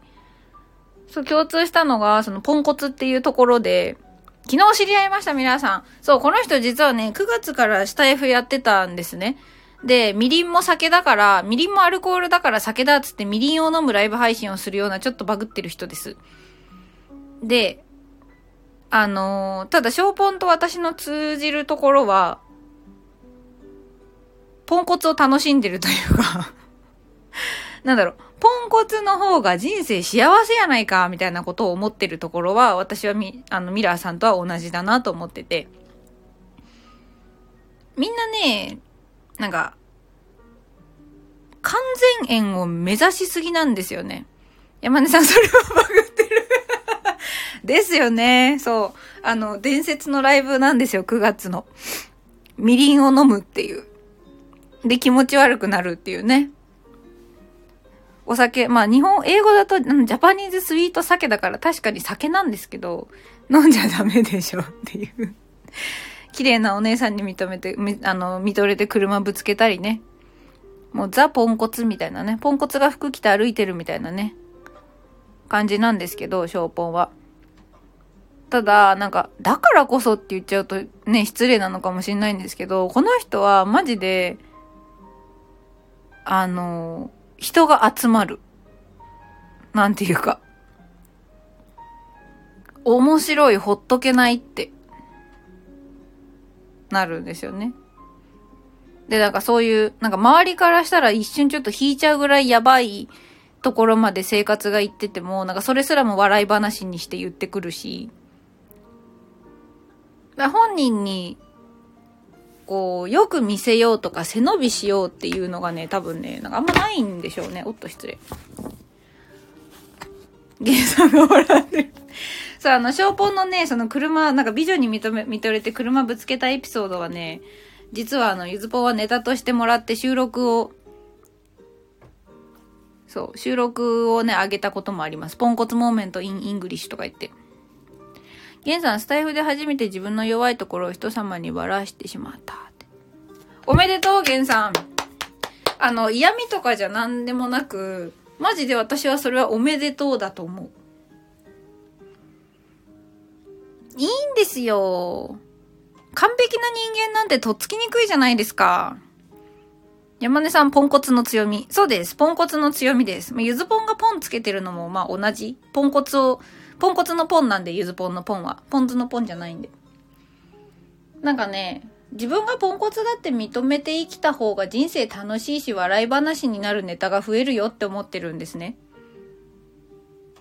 で、私はなんか、チャーハンを床にぶちまけたりするし、一週間前から決まっていたお店に、空いてるか確認の電話しようと思っても、思い出した時にいつもこうブレイクタイムなんですよ。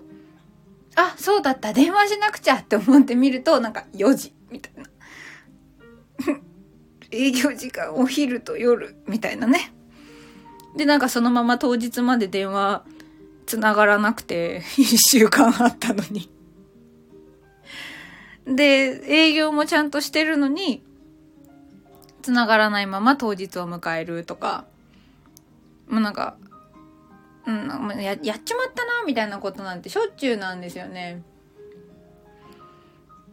でも別になんかそれを隠す気もないし、いや、ずっと隠して生きてたんですよ。すごいなんかできる子、優等生キャラだったから、いい子ちゃんしてきたんだけど、楽しくはなかったです。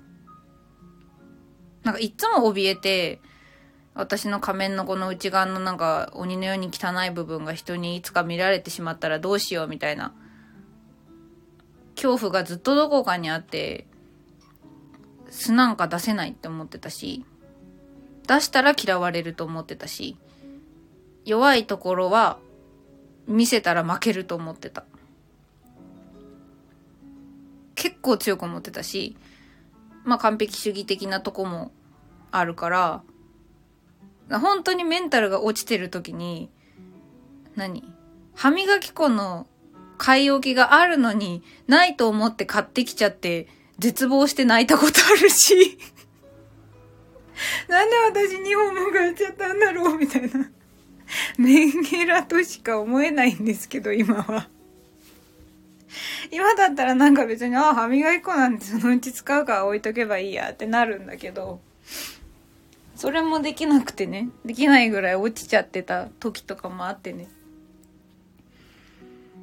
でもなんかそれをそれこそ安直に言うと、ないところばっかり見てる目なんです、それは。神様さんいらっしゃい。でもそれをね、なんかあることに目を向けるようになったら、まあそれが要はショーポンの言ってるポンコツとして生きるじゃないけど、ポンコツの強みなんですけど、背伸びしなくてよくなったんですよね。お、神様お久しぶりです。嬉し恥ずかし懐かし銀座、銀座の和光を目印に、今日も世に日に現れますということでね、今日は世に現れてくださいました神様です。どうもこんばんは。まあだから私は、源さんがスタイフで初めて自分の弱いところを人様にばらせてよかったなーって。今日3月9日はその記念日だなーって、なんか素直に嬉しく思いますけどね。神様ちょっと何の話かわからなくて申し訳ありませんが、今日のサムネはですね、ゆずぽんのとても好きなカードが出たので写真撮ってサムネにしましたっていうそう、実はタロット引いたりもしますっていうね。ちょながさんでいいんですか？ファッションが好きですということで、こんばんは。メリーゴーランドが背景素敵ですね。このシルエットがね、ちょうさんなのかな。こんばんは。よかったらゆっくりしていってくださいね。まあね、そう。まあそんな感じで、ゆずぽんもね、なんか、世間的に言ったら、小娘と呼ばれてしまうような年齢ですし、なんならね、なんか結婚適齢期とか呼ばれるこの年齢のタイミングで、オンラインコミュニティ立てたとか、なんか来年オーストラリア行くんごとか言ってる。いわゆるバグったやつだからさ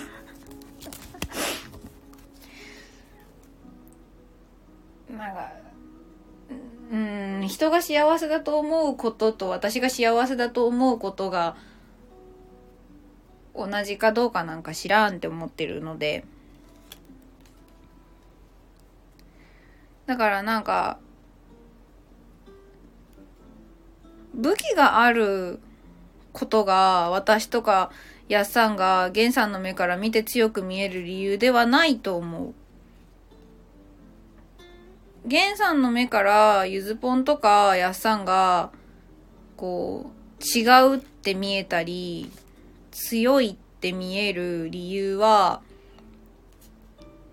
なんか他人の目を気にしてないんだと思う。まあちょっと固い言い方、自分軸がしっかりしてるんだと思う。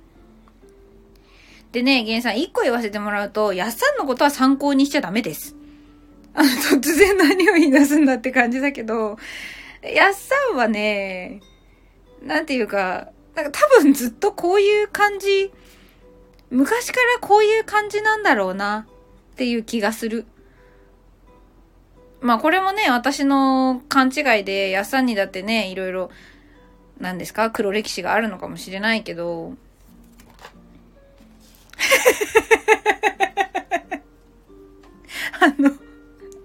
ヒッチハイクして、なんか、二人で、超いかつい二人でヒッチハイクして東京行こうとかね、なんか大学生の頃からそういうわけのわからないことをやってたそうなので、彼のこのキャラ感というか自分軸は、なんか大学生の頃には確立されていたっぽいから、個人的には、すげえなと思うけど、あんまり当てにならないと思ってる。なんか、なんだろう、なんか炎とストーブみたいな、太陽と、それこそ太陽と電球みたいな。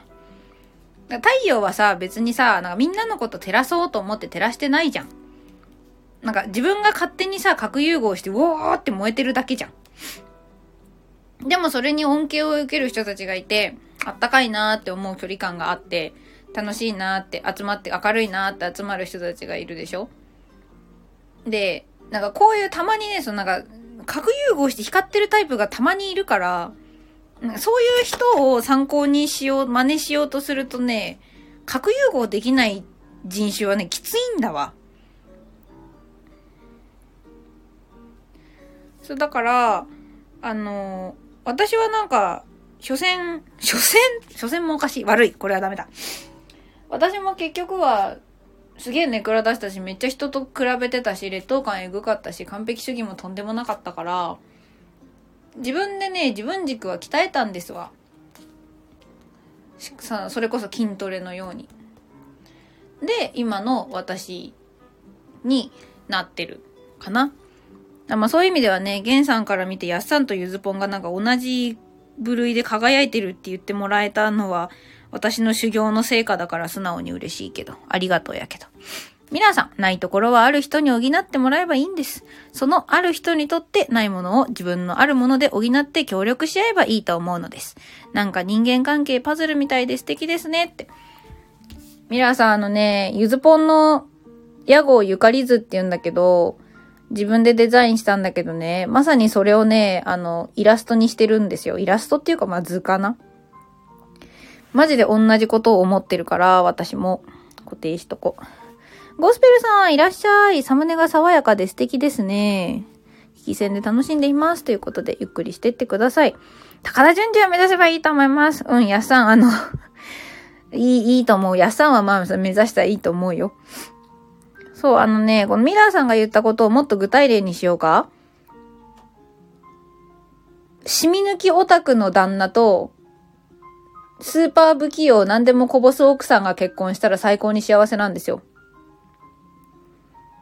わかる？奥さんにとって自分が手先が不器用とか食事が上手じゃなくていろんなものをこぼしてしまったり落としてしまったりするのはとても悲しいことですよね。まあ外だと恥ずかしいかもしれないし。でも奥さんがカーペットにそのコーヒーをこぼしたりなんかカレーをこぼしたりするたびに旦那さんは喜ぶんですよ。お、今回はこういう素材のものにこういう成分のものを落としたんだね。じゃあこの洗剤を調合すればきっと綺麗に落ちるはずだ、みたいな。で、なんかこう、なんか歯ブラシとかでトントントントントントンってやって、なんかもう、ふぅ落ちたーみたいな。だからその奥さんは、コーヒーを別にこぼしたくてこぼしてるわけじゃないのに、こぼしたことで旦那さんがハッピーになるんですね。こういう世の中での夫婦っていうのもいます。で、この形って、どっちがどっちを幸せにしてるのかわかんなくないですか？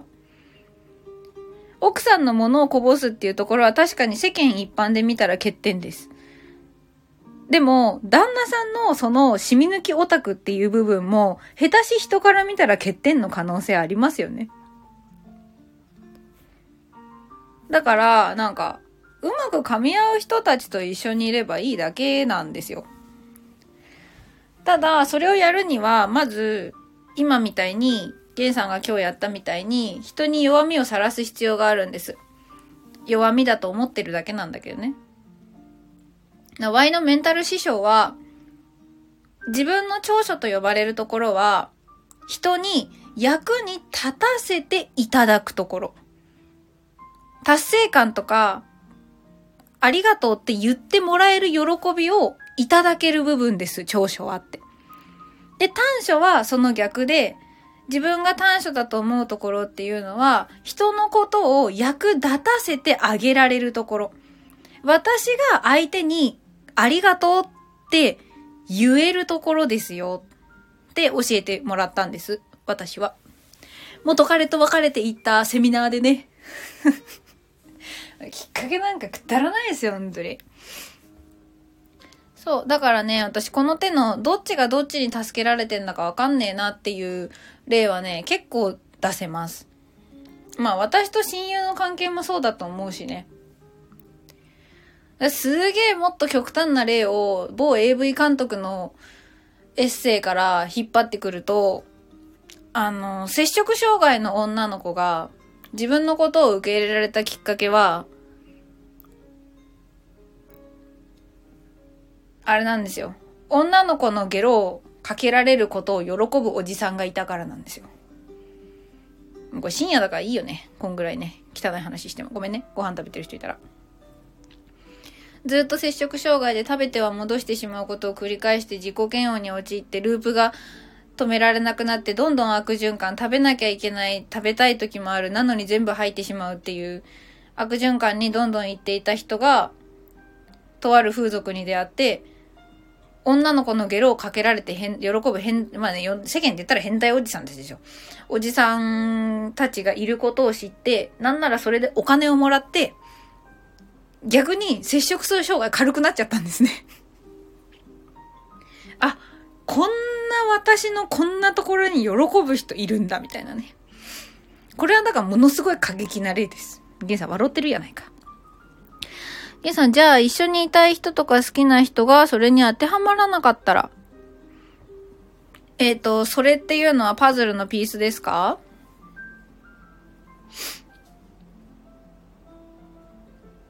うまく噛み合わなかったらってことですか？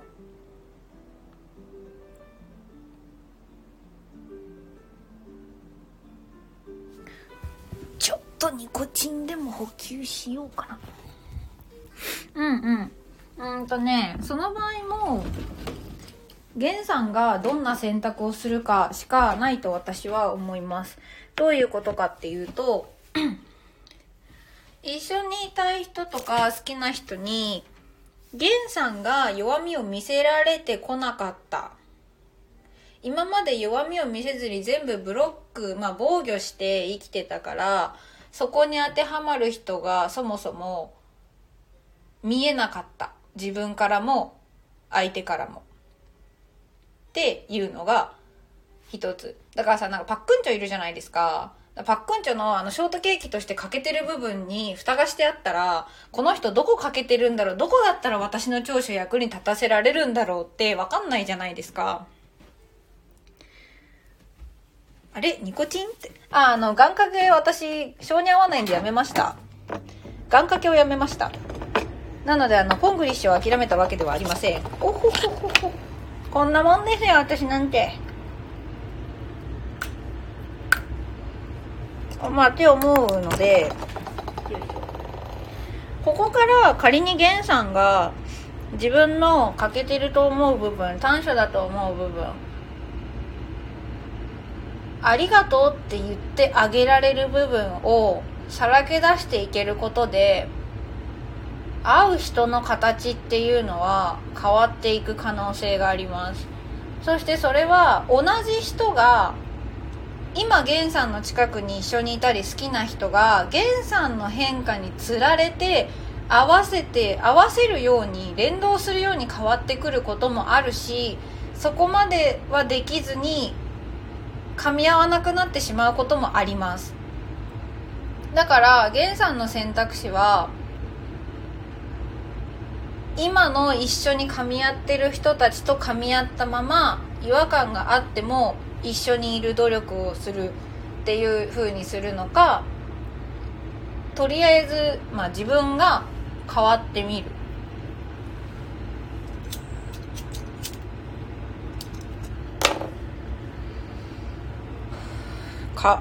他にもあるかもしれない。ミラーさん、ゲンさん、一緒にいたい人も好きな人も生まれてから今日まででは違うはずなので、多分当てはまらなくても大丈夫ですよって。ハマるをカタカナにするんじゃないよ、ミラーさん。それはそうですよね。だって幼稚園の頃の男の子にとってお母さんって世界だし、お母さんが一番好きだけどさ、なんか幼稚園の先生に恋をすると幼稚園の先生といつでも一緒にいたくなったりさ、好きな女の子ができればさ、なんか四六時中その子に触ってたいとか思う日も来るかもしれないしさっていう。まあ大人になるとね、転んだ時に子供より怪我をする、その怪我が結構大きくなりがちだから怖いのかもしれませんけど、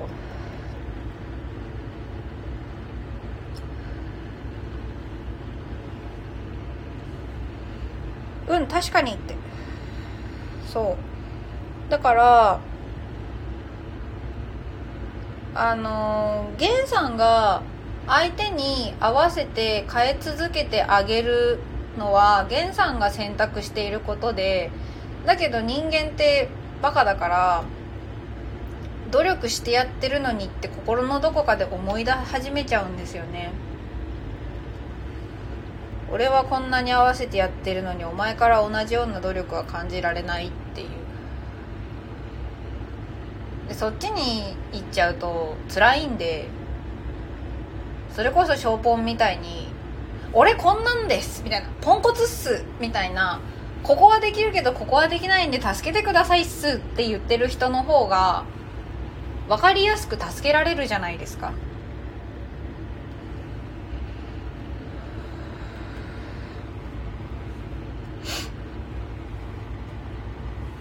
だから私も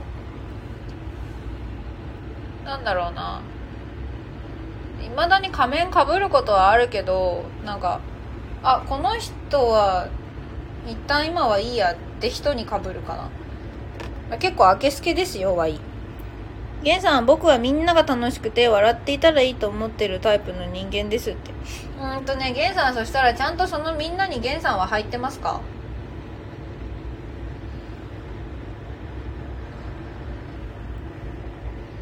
みんなっていうのはゲンさんも周りもですか？その通り、わからんもんはわからんって。そうそう、まあ他人の気持ちなんてぶっちゃけわからんからな。だからゲンさんが抱えてる状況もわかんないしさ、言うたら抽象的な精神論しか喋ってないしさ、はいい。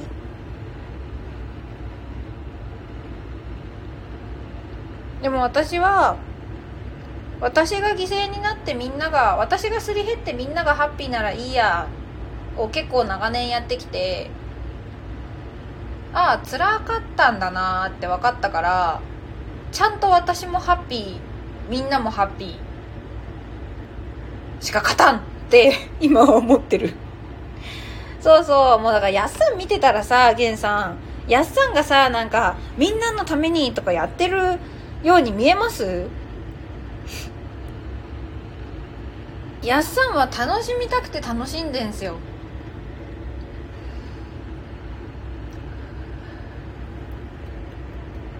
こんな分かりやすくいい見本もいないと思いますよ。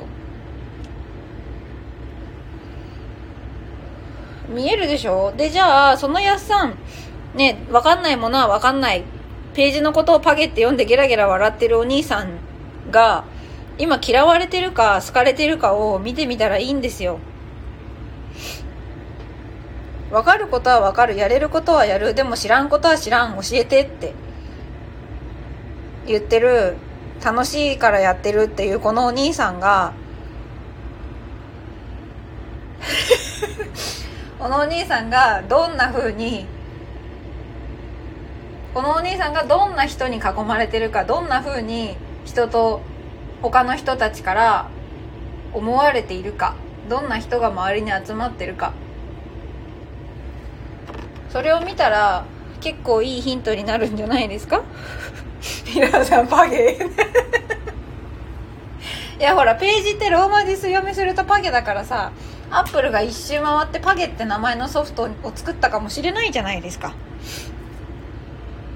ね、別にやっさんはゆずぽんが多分こうやってね、やっさんのそういうポンコツネタを晒すことに対しても多分別に怒らないと思う。まあこれでね、なんか怒られたらマジで私は陳謝しますけど。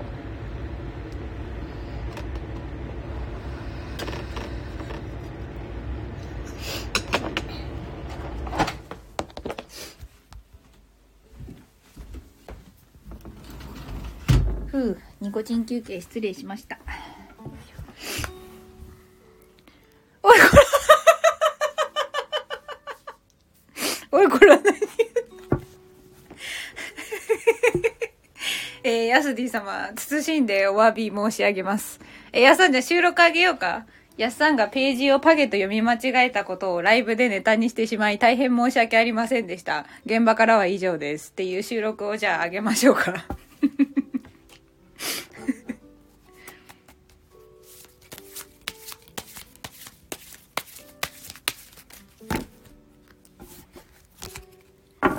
よいよいって。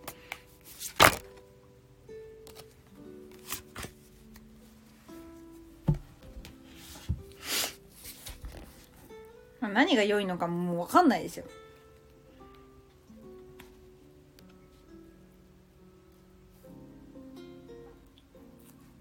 うん。やっぱね、ゲンさん今ジャンプカードって言って私が今サムネにしてるストレングスのカードが出てきたみたいに、カード切ってたらパタンって出てきた子がいるけど、キーワードが成長。アドバイスは全く新しいやり方で再挑戦、失敗から学んで、不満は現金。まあ不満は現金は私は別にいいんじゃんって思うんですけど、自分を過大評価してたんじゃないって。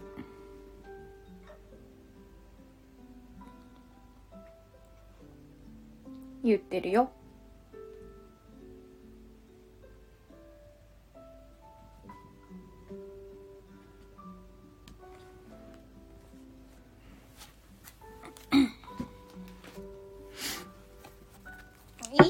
人間ポンコツで、だからゆずぽんはポンってつけてんすよ。こんななんかね、ゆずぽんのポンってなんだよって感じですよ、本当に。それこそでもね、それでいいんです。だってみんなポンコツだもん。私はだって残念な生き物図鑑に乗りたいもん。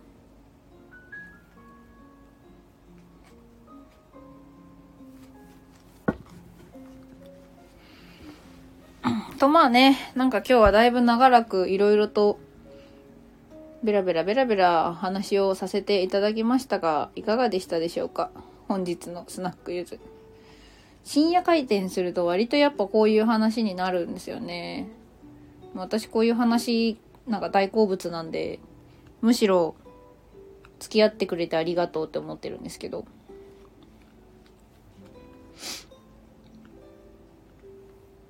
来てよかった。ワイもよかった。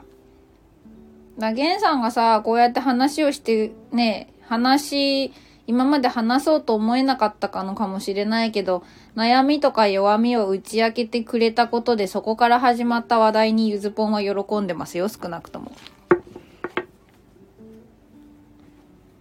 だってみんなとこうやっていい話ができたと思ってるから。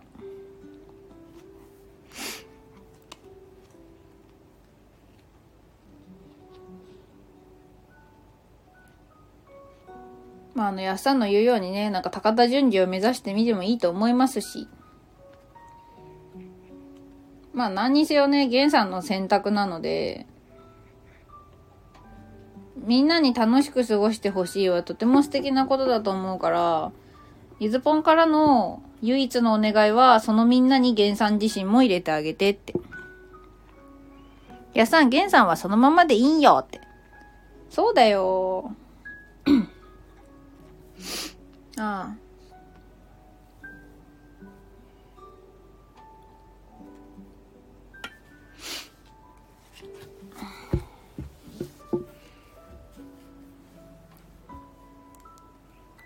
とね、ゲンさん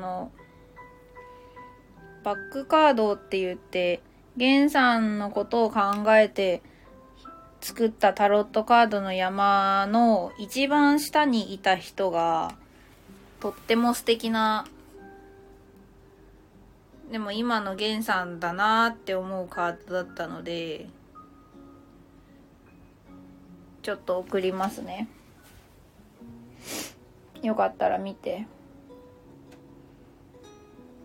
ゲンさん。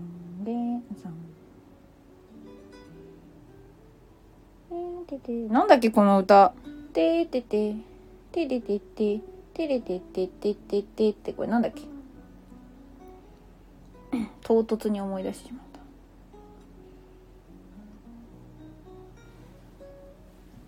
た。ゲンさんありがとうございますって。そうもうねいいんですよ。それでミラーさんリセットさんって、これリセットさんっていうの。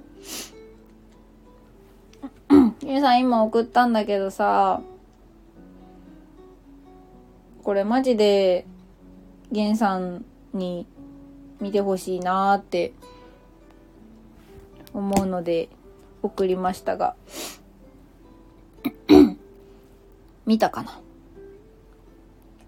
おしっこしてくる。いってらっしゃい。シットですね。英語ではシットとシットを言い分けるので、日本人のカタカナのシットで言うとですね、限りなくおしっこに近いんですよね。見ましたって。そう、この人、カップの5って言って、こぼれちゃったさんなんですけど。私が勝手に住んでるだけ。なんか、空も明るいし、川も流れてて、後ろになんか素敵な緑の土地とかも見えるんだけど、こっち側は砂しかなくて、なんかカップに入ってた綺麗な飲み物がね、これビールかな、ワインかな、こぼれちゃったって、しょんぼり見てるこぼれちゃったくんなんですよ。でもこの人ってなんか見た感じめちゃめちゃ高身長だし、なんかなんならねケンシロウみたいな強そうさだったりするでしょ。で何よりこの人の後ろにはあと2つきっと美味しいビールが入ったカップが普通に残ってるんですね。だけどこの人はこぼれちゃったさんだから、今こぼれちゃったっていうところばっかり見てるの。ああどうしようって、こんなに素敵な飲み物が入ってたのにこぼれてしまったって。でもこの人の真後ろ、目線さえ変えられればなみなみとビールが入ったカップがまだ残ってる2つあることに気がつくはずなんですよ。で、こっち側が見られれば、この人の後ろにはなんか白いすごい綺麗なさ、橋もあって、川の反対側に渡る道も見つかるかもしれない。で、渡った先にはこの3つのカップを、さらに新しい何かを注いでくれる人もいるかもしれない。なのにこの人はこんなに明るい背景の中で一人ぼっちでケンシロウみたいなマント着てこぼれちゃったくんでいるんですね。だからね、なんかこのカードの持ってるメッセージ性うんぬんとかっていうか、まあこのカード私好きなんですけど、だからゲンさんはこの2つのカップの方を見れたらいいなって思うし、こぼれちゃったら別に他の人についでもらえばいいじゃん。だって2つ残ってるからさ、この3つはなんか腰にでもぶら下げていってさ、誰かからついでもらったっていいし、ついでもらった時にはこの人はさ、こんなに悲しいこぼれちゃったものをさ、また入れてもらえたからさ、きっとすごく嬉しい気持ちでありがとうって言えるはずですよね。そんな風にありがとうって言われて嬉しくない人いないからさ。だから本当はこのこぼれちゃったカップすらも人に注いでもらってありがとうって言える素敵な道具なのかもしれない。めっちゃ深いって。やったね。そう。なので、まぁ、ちょっとこのカードに関しては全然キーワードとか今見ないで喋りましたけど。まぁカップの5ってね、そういうカードなんですよね。目線さえ変えれば素敵なものは全然まだあるんだよっていう。あなたが、言い換えるとあなたがそっちを見ることを選んでるんだよって。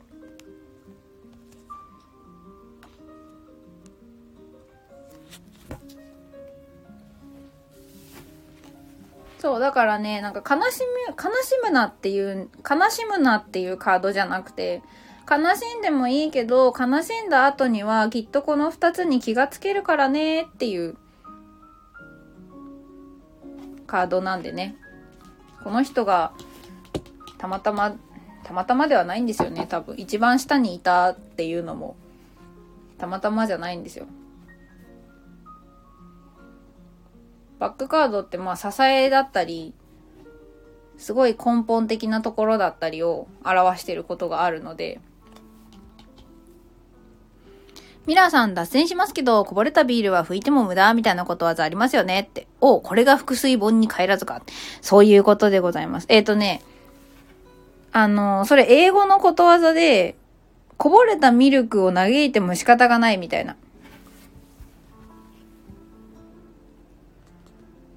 そんなことわざがあるよ。ちょっと正式な英語忘れたけど、腹水盆に帰らずの英語でしょ。腹水盆に帰らず、なんだっけな、スピルドミルクって出てくるんですよ、こぼれた牛乳。腹水盆に、ググったらミルクだったでしょ。そう、さすがにビールではないですね。子供使えないじゃん。あ、It's no use crying over spilled milk. Spilt milk ですね。It's no use crying over spilt milk。こぼれたミルクのことを嘆いても無駄であるってことでね。そうです、ミラーさん。まあそんな感じで。あら、スピーチさんいらっしゃい。スナックゆずへようこそ。よかったらゆっくりしていってくださいね。そうだな。バックカードだったかな。こんばんは。あ、ご挨拶ありがとうございます。スピーチさんもとっても夜型の方ですかね、さてはね。スナックゆずはね、タロットカードを引いたりね、深夜らしい話をしたり、まあお客さんと喋っております。まあゲンさんそんな感じなんでね。まあ、こぼれちゃったくんはこぼれちゃったくんで、一定のところまでこぼれちゃったってへこんだら、あれって気がつけるから。あなたが大好きな漫画にもあるじゃないですか。忘れたけど、俺も盆に帰らなかったよって。誰がうまいこと言えと。ヤスディ盆に帰らずじゃん。ね、ルフィの感動的なエースを失った後の言葉があるじゃないですか。お前さんはほんまに孤独なんかみたいなことを言われて、ちょっと原文ままじゃないからごめんですけど、俺にはまだ仲間がいるよって。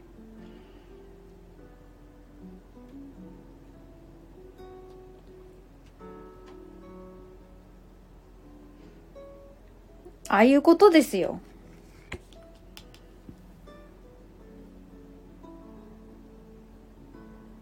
まあ、逆に言うと失った人間はね、乗り越えられたら強くなれるっていうことでもあると思うんでね。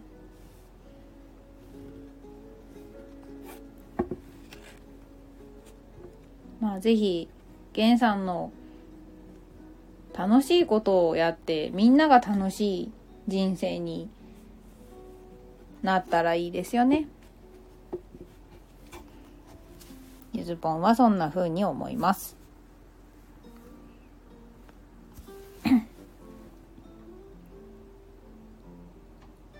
とまあそんな感じでぼちぼちね、2時間経つんで、今日はこの辺で店じまいといたしましょうかね。よいしょ。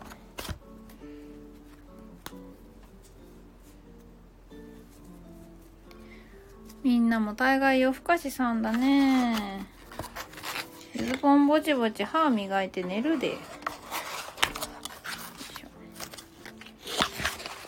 ゲンさん、スタイフがなかったら僕は終わってたかも。皆様ありがとうございました。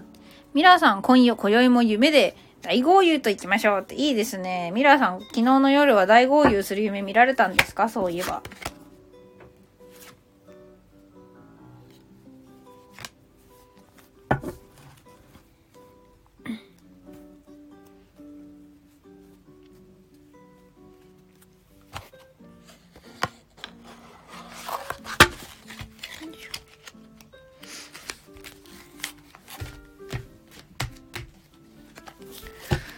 ってみんな寝るでめちゃくちゃ大豪遊したよ。朝泣いてたもん。どういうこと？どういうこと？何？楽しみすぎてよ、何？大豪遊して楽しすぎて起きたらあまりの楽しさで泣いてたってこと？なんともまあ幸せですね、そいつは。よかったね。まあそんなわけでゆずぽんはですね、別に今まで通りスナックゆず開けてるし、まあゆずぽんも別にさ人間だからさ、なんかねエースを失った時のルフィみたいになんかボロボロにへこむ時もあるけどさ、まあでも帰ってくるからさ、みんなも楽しくやっていこうぜ。どんなまとめ方だよって感じだけど、Hロトロヒトさん、こんばんは。僕の息子もこれから泣きますよ。あんたのすらな夜泣きやないか。トロチャンネルかっこ仮 H ロトロヒト口それ1個目。皆様どうもはじめまして。アパレル業界に勤続20数年、しがない親父の人生を生かした業界のことや趣味のこと、ストレスの発散や日々のぼやき…ということで、ゆずさんはじめまして、トロと申します。ご挨拶ありがとうございます。めっちゃ素敵な方だ。よかったらね、ちょっとあと数分しかやらないかもしれませんが、よろしければちょっとゆっくりしていってくださいまし。まあそんな感じですね。どんな感じや。だからもうそんな感じっていうまとめ方をね、私はそろそろ封印しないといけなくなってきましたね。ちょっと使い勝手良すぎてね、ダメですね。エズさん紹介ありがとうございます。あ、いえいえ、そんなとんでもございません。なんかね、ここの読み方ちゃうんやとか、なんか発音指導等ありましたらね、言っていただければ全紹介いたします。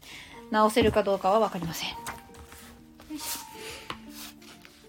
そう、まあ今日はですね、いつもね、23時頃から1時間ほどやってるんですけど、今日はだいぶ時間もずれ、長さもずれという感じで、まあええかっていうね、楽しいからいいやっていう、そんな風にやっておりますよ、私は。あ、ミラさんこんばんはって、ヤスディさんもね、トロさんこんばんはって、ナイス交流です。そう、この2人はね、もうなんかずーっとスナックにいてくれてるね、もう常連も常連のあんちゃんたちでございます。まあスナックなんでね、お兄さんたちがなんだよ、聞いてくれよママみたいに来る場所で荒れているのであれば、本来の目的が果たされてていいんじゃないかなという感じですね。トロさん、ゲンさん、はじめまして、こんばんは。どうぞよろしくお願いします。ってことでね。ミラーさん、トイレで妻にドアバンってされてビビりすぎて目が覚めました。それは目が覚めるね。バッチリ。奥様はそれはわざとやられたんですか？それは意図的にドアバンされた？ミラーさん、つまり私はしばらくトイレにいた。あ、なるほど。いい加減にせえってこと。トロさん、ヤスディさん、こんばんはって。いいですね。ナイス交流ですよ。よいしょ。トロさんはアパレル業界の方でいらっしゃるんですね。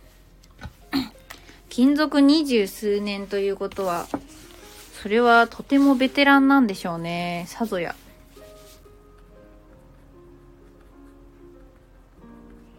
トロさん、ミラーさん、はじめまして、こんばんは。どうぞよろしくお願いしますって。トロさん、めっちゃ丁寧ですね。それはなんかアパレルのなせる技ですか？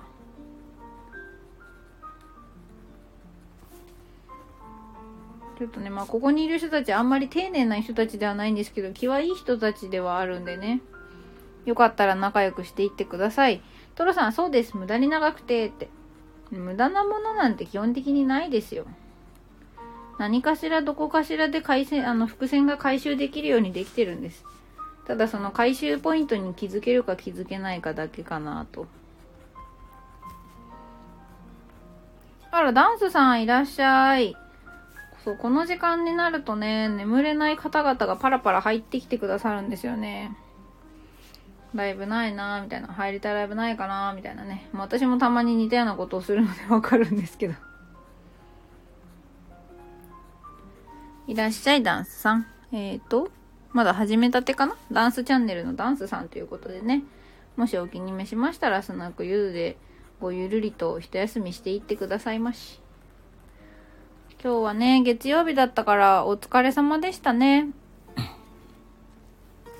まあ、仕事始めだった人もそうじゃなかった人もね、とりあえず月曜日生き延びたということで、もうお疲れ様ですよ。もうこんな時間だけビール出しちゃおうかな。うちはオンライン、電子世界のね、スナックなんで、ビールサーバー締めとかいらないんで。あ、トロさん、フォローありがとうございます。ミラさん、こちらこそよろしくお願いしますって。本当ですよね。こちらこそですね。トイレでライブにコメント打ってたら奥様にドアバンされるっていうね。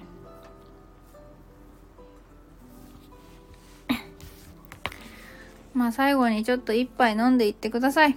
トロさんフォローさせていただきますねって。素敵な人や。ありがとうございます。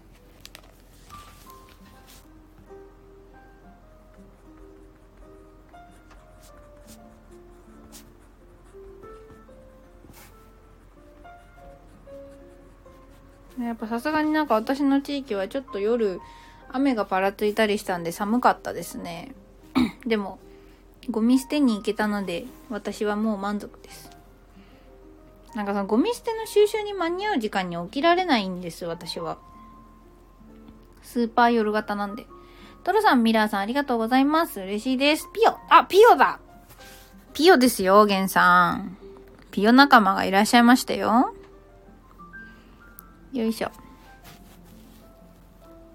そう、まあそんな感じで、そう、普段は23時から1時間ほどスナックゆずってライブやってて、それとは別にタロットゆずっていうタロットカード引くライブもやってるんですけど、今日はね、23時からじゃなかったし、まあ気分的にこのサムネの方がいいし、ええかと思って、このタロットカードのサムネにしてスナックゆずっていう名前にしたんですけど、最初の方ね、なんか案の定タロットカードに惹かれて入ってくる占いの方とかがね、来てくれて、やっぱり文字よりサムネのインパクトなんだなということを再認識した本日でございました。ミラさん、私もフォローさせていただきました。喜んでいただけたことはありがたいことですということね。もうどっちがね、どっちを喜ばして感謝してんのかもうさっぱりわかんないんですけどね、そんなもんだ。ミラさんありがとうございますって。幸せな世界やんか。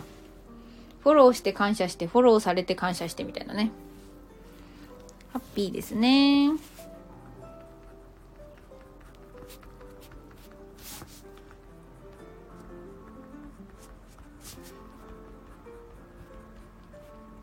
いやー、よかったな。今日はいいライブでしたね。まあ、いつも楽しいんですけど、たまにこういう深夜ライブをやると、そのたまにの深夜ライブの中でもさらにたまになんかこう深めというか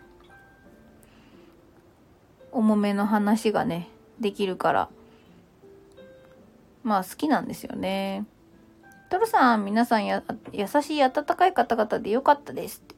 そう、トロさん、スナックゆずにね来るお客さんはね、どういうわけだかとっても優しい人たちが多いので、まあ、もしよければね、23時頃、普段このサムネじゃなくて、スミノフのサムネでやってるんで、もし、オレンジ地に水色に見える瓶のスミノフ見かけたら、ゆずぽんなんで、また遊びに来てくださいね。そう、収録ではね、一応英語系の収録をやってたりもします。まあ、一応塾講師9年、発達障害児向けの放課後等デイサービスもうちょっとで1年みたいなね、結構教育とか療育にずっと関わってきてはいる人間なので言うてそっちのお堅いって言ってもね失礼なんですけど、そういう話もしつつ、なんかこういう遊び場も設けつつ楽しくやりたいなっていうのが今の私の人生方針なので、楽しくやってます。ミラーさん、もうそれはゆずぽんが温かいからでしょ。もう言わせないで。おかまかな？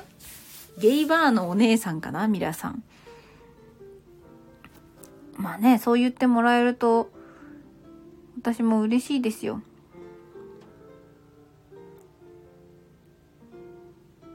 やっぱりね、こう怖い人に遭遇しちゃうこともあるけど、人と関わるのは私にとってはとても楽しいことなんでね。あら、カズレリーさんじゃないですか。先ほどはどうもライブにお邪魔させていただきまして、〇〇リリーとかいじりまくってすいませんでしたなんか人んちの花壇荒らしに行くみたいな真似をしてしまったと思って、カズリリーさんにご不快な思いをさせていたら大変申し訳ないと思っておったところですが、ライブに来ていただいたところを見るとそうではないようで安心しましたカズリリーさん笑ってる。皆さんこんばんは。ヤスディさんってことでね。ミラーさんもカズリリーさんこんばんはってナイス交流です。そう、今日はね、3、4人の方のライブにも私も遊びに行けてよかったなという感じなんですけれども。あ、ヤスさんもカズさんって、カズリリーさん、ミラーさんこんばんは。いいですね。ここに来る人さ、本当にみんな挨拶を普通にしてくれるから嬉しいよね。そう、こうやってさ、なんかそろそろやめようかなと思って早何時間みたいなね、謎のことが起こってしまうわけですけど、あ、出た今からお風呂入りながら聞きますって、入浴配信だな。構いませんよ、ごゆっくりしてってください。お風呂ね、いいですよね、やっぱ整うから。私もついついこう、家から一日も出ない日が続くとさ、一日ぐらいお風呂飛ばしてもいいかみたいな、冬だしみたいな、思っちゃうんですけど、なんかやっぱそれやるとさ、そのお風呂入ってない認識がある私が次の日生きなくちゃいけないから、なんか気分が上がらんのですよね。トロさん、さてそろそろ戻りますね。ゆずさん、素敵な空間ありがとうございました。優しい皆さんも丁寧にありがとうございました。また来ますねって、はーい、ありがとうございました。月曜日お疲れ様です。3月8日月曜日、まあもうね、明日になってますけど寝てないんで今日です。明日もハッピーな一日になりますように。その前に、今、これからね、まあそろそろ寝るのか寝ないのか知りませんけど、いい夢見てくださいね。トロさん、おやすみなさい。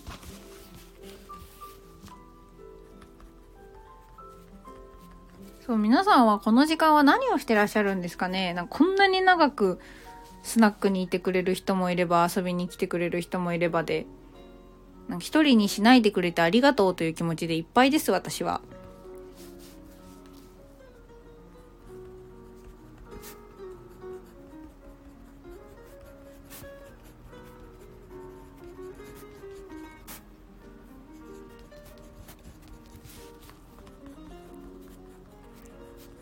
やさん、今ローストビーフ仕込んどる。3時前、今3時前なんですけど、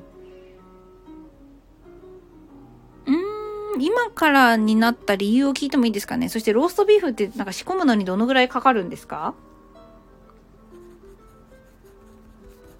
私は料理がからきしなんで。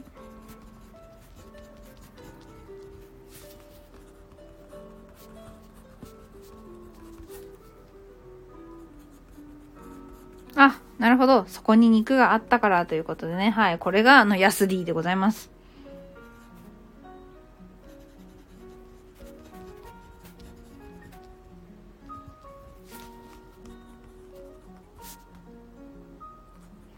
ミラーさん、私は飲みながら聞いていました。そしてトイレで少し寝て妻に起こされ、目が覚め、そして今です。そうですね。あなたの状況は私は把握しておりました。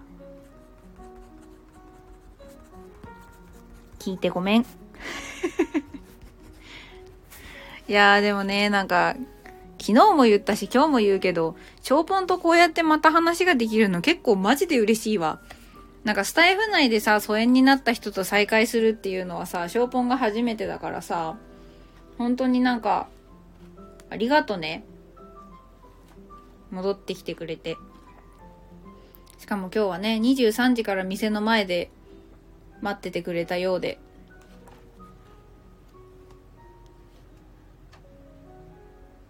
ありがたいことですよ、本当に。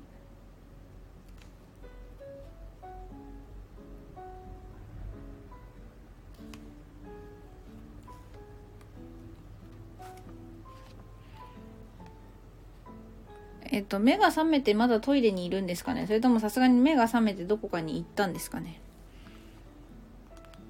ミラさん、アカウントをもう一個作ろうとしたらショーポンになれなくなった。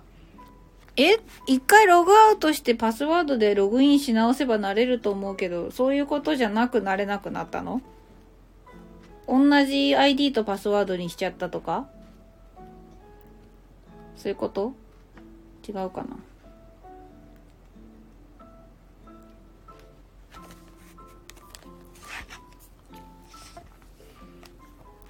私もなんかアカウントをこうオンラインコミュニティ用とこっちで遊び用とね、サブアカと本アカみたいに分けようかと思ったけど、アカウントの切り替えがめんどくさすぎてやめました。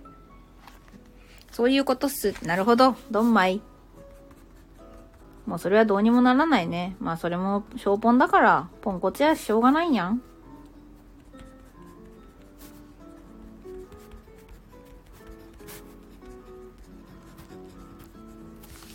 しゃあないやん。我らポンコツ最強まあね、私とショーポンは9月頃には同じサークルみたいなチームロボルトとかいうねところで一緒に遊んだりもしてましたね。懐かしいこっちゃ。よいしょ。さあ、まあそんな感じでね、今は多分カズリリーさんはお風呂で聞いているのできっとコメントはできないんだと思うんですけれども、よいしょ。ミラーさん、だからせっかくだからミラーで馴染んだ頃にショーポンでーすってやろうと思ったけど途中で行っちゃった。いや、結構ミラーさんはミラーさんとして馴染んでたよ。ただこの人もワードチョイスおもろいなーとは思ってて、でもショーポンだとは思わなかった。別にだって全然サムネもあれもちゃうやん。ショーポンだったんかーいって思ったよ。お前かーいって。花ちゃんも言ってたけど、納得のワードチョイスのおもろさ。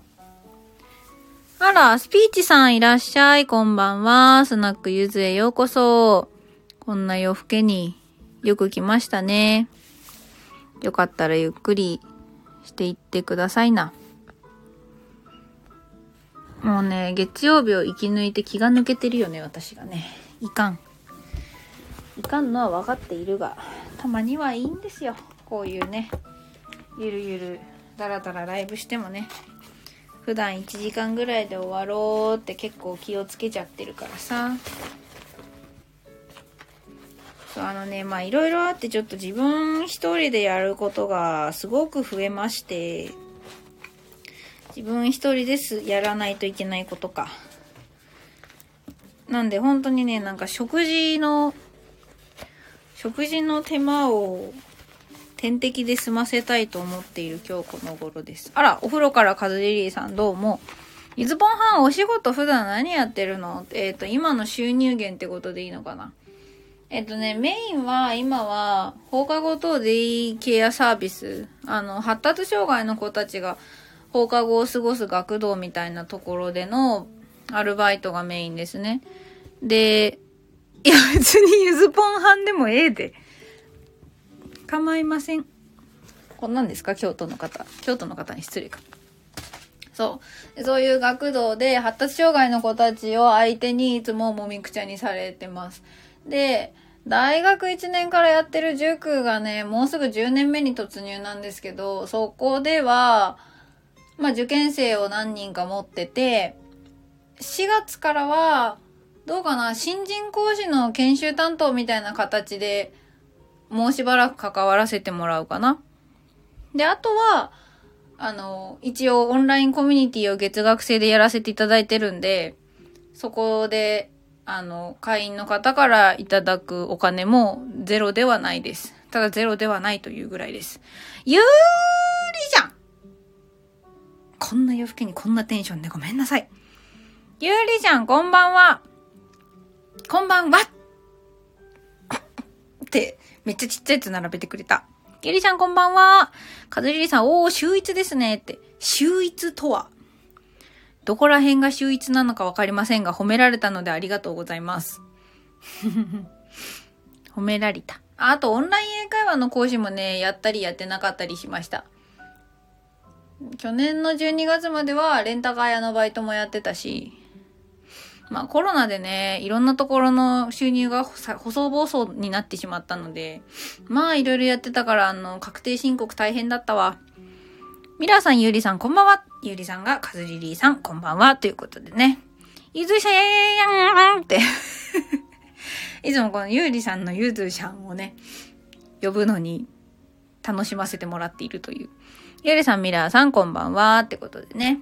ナイス交流でございます。そう、まあそんな感じですよ、かずりりさん。昔からね、収入先というか勤務先を一本に絞れないタイプで、まあ塾講師はずっと続けてたけど、その間も居酒屋やってみたり、喫茶店も掛け持ちしてみたり、派遣で製菓工場行ってみたりね。まあなんだかんだいろいろと、なんか手出して、無駄にちょっとずつ経験値だけ積んでおりました。カズリリーさんいろいろやってるんですね。キラキラって。もうね、カズリリーさんのこのキラキラ感がね、見えれば見えるほどね、ゆずぽんがまるまるリリーとか言っていじったのがね、すみませんって感じです。ごめんねっていう。ペ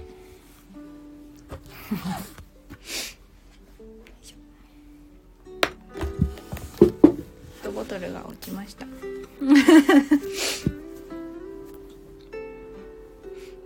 カズリリーさん最初さ、私が〇〇リリーって打ったの気づいてなくてさ、後々気づいてて面白かった。カズリリーさんいつもいじりまくられてる。あ、そうなんですか。カズリリーさんそういうポジションなんですか。じゃあ私も今後は安心していじり倒そうと思いますけど、よろしいですか。ゆずぽんは良くも悪くもとっても空気に乗ります、読みますというか。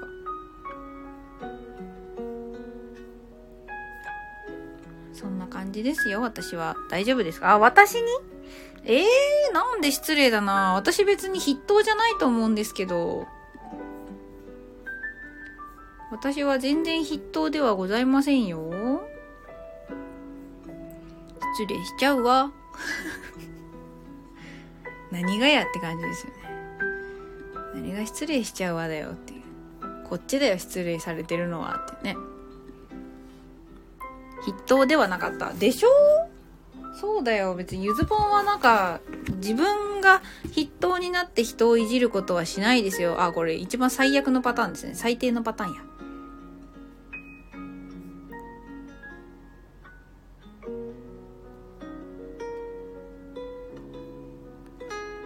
つーさんのライブでいじられてます。そうですね、つーさんのライブではカズリリーさんはなんかめちゃめちゃいじられてますよね。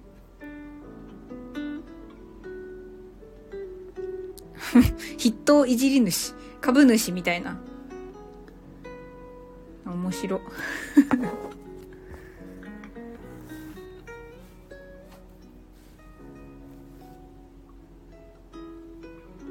筆頭いじり主。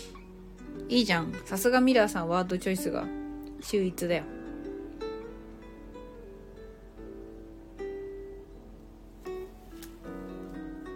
いじりの 50% を保有。まあまあ保有してますね。じゃあもうあとは、なんていうか、誰も勝てないですね。50% 保有しちゃったら。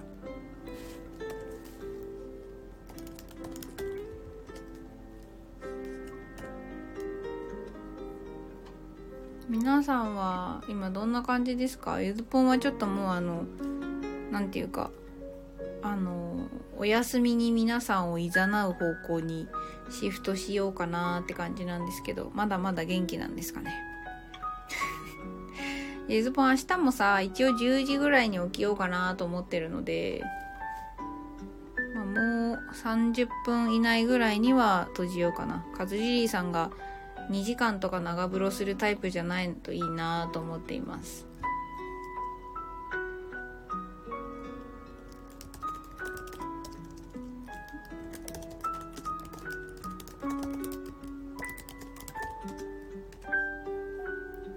2時間だとね、さすがにゆずぽん寝息配信にしないといけないので。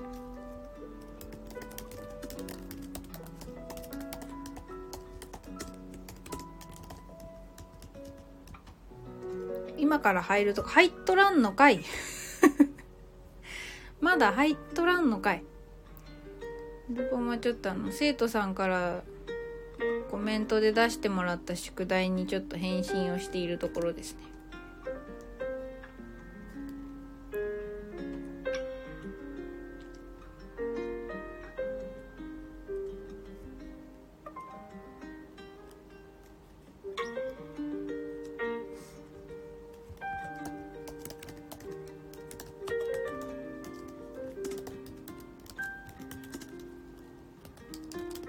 いやーでもカズジリさんも大概夜型ですね。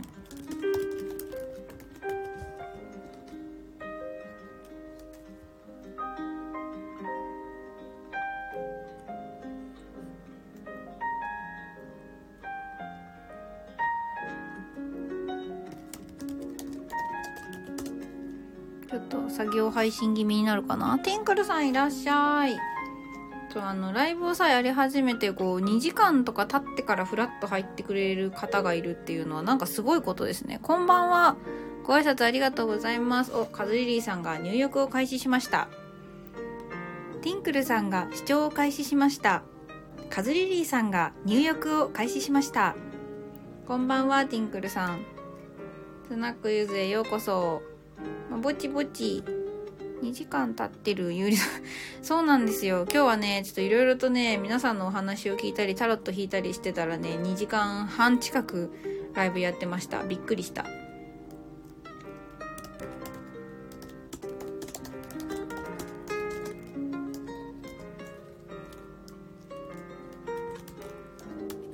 私は約2時間後にオール達成です。となれば私は20歳ぶりぐらいです。寝てください。それは寝てください。ゆうりさん、ティンクルさん、こんばんはって。ティンクルさん、皆様こんばんはって。ティンクルさん素敵な人ですね。ミラーさんもティンクルさんこんばんは。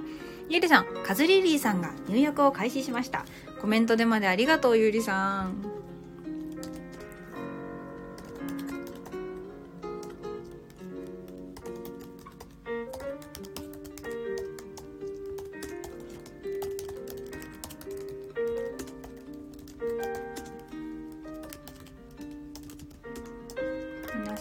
明日は大丈夫なんでしょうか。まあ、人のことを言えるようなね人だったらライブしてないんですけどねカズリリーさん早くお風呂入って。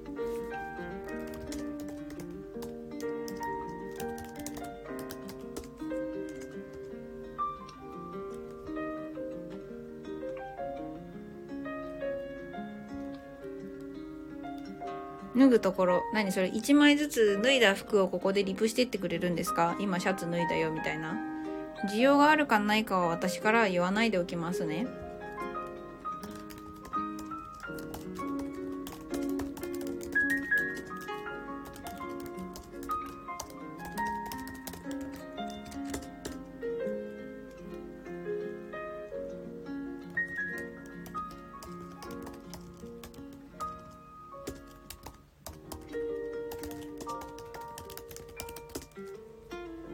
いやってどういうこと。ど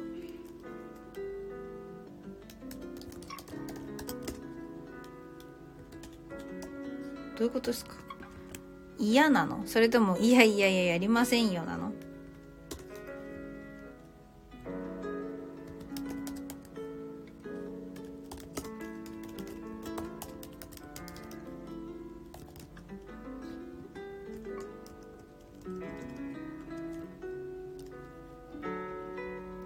ミラーさんがおやカズリリーの様子が名前呼ばれるからコメント打っててって。まだ結果脱いでません。じゃあもうカズリリーさんの名前をみんな呼ぶのはやめましょう。その代わり黙ったら作業配信になってしまう。とりあえずカズリリーさんは呼ばずにカズリリーさんお風呂に入らせてあげましょうね。そう、私今日ねお風呂からライブに行ったんですよね。何人かの人の発達障害のことやってる人のライブとか、そうここにいるねなんか某〇〇さんとかそういうとこにも行ってました。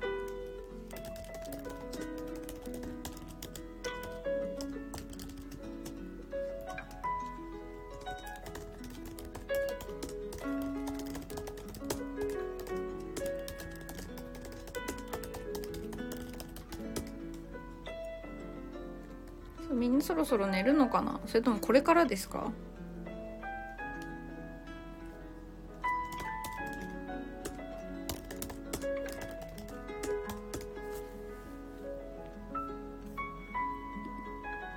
タイピング早い。あ、私ですか。まあ一応こう見えて毎日 2,3000 文字はね書いてるんですよ、かずじりさん。オンラインコミュニティの方で毎日1記事投稿してるんでね。なので周りなりにもライター的なこともやっておるんです。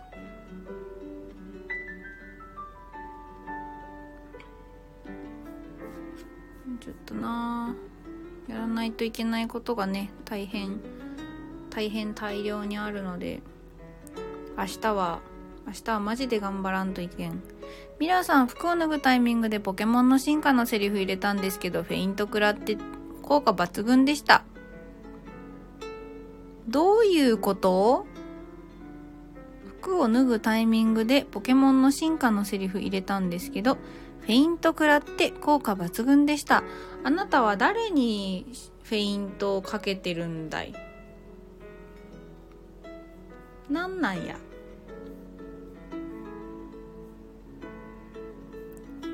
全然なんか2回読んだし、声に出して読んだのにわからないというね、この絶望です。はっきり言って絶望です。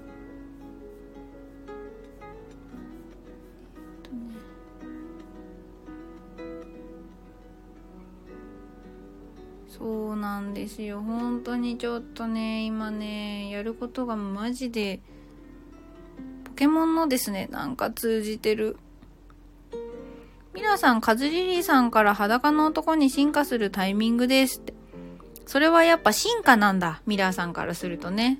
そうですね、進化だね。ティンクルさん、絶望脱帽。え、うまいこと言うやないですか、ティンクルさんやりますね。なんかまだ始めたての方ですよね、ティンクルさんは。ティンクルチャンネルのティンクルっていいですね。コメントで楽しんでいただけるのは嬉しい限りです。カズレリーさん、ポケモンがわからん実はって。そう、ゆずぽんもね実はねポケモンはね通ってないんですよね。なんということでしょう。申し訳ないんですけど、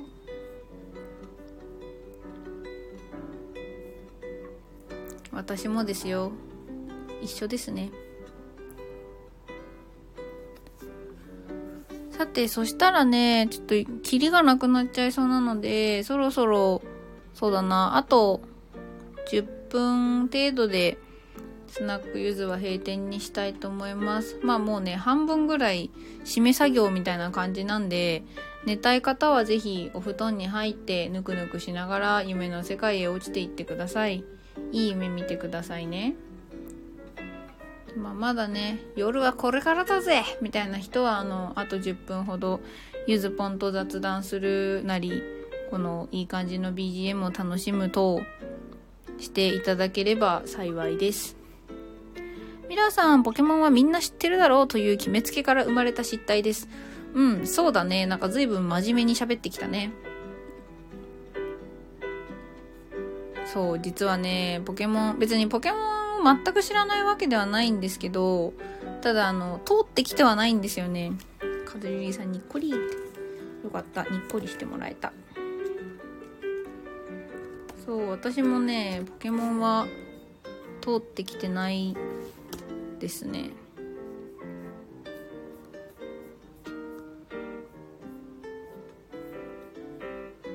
明日休みなんで夜はこれからだぜ。ティンクルさん最強じゃないですか。夜はこれからのタイプの人か。あなたもか。私は言うても明日10時過ぎぐらいには起きて、作業しにお出かけしますよ。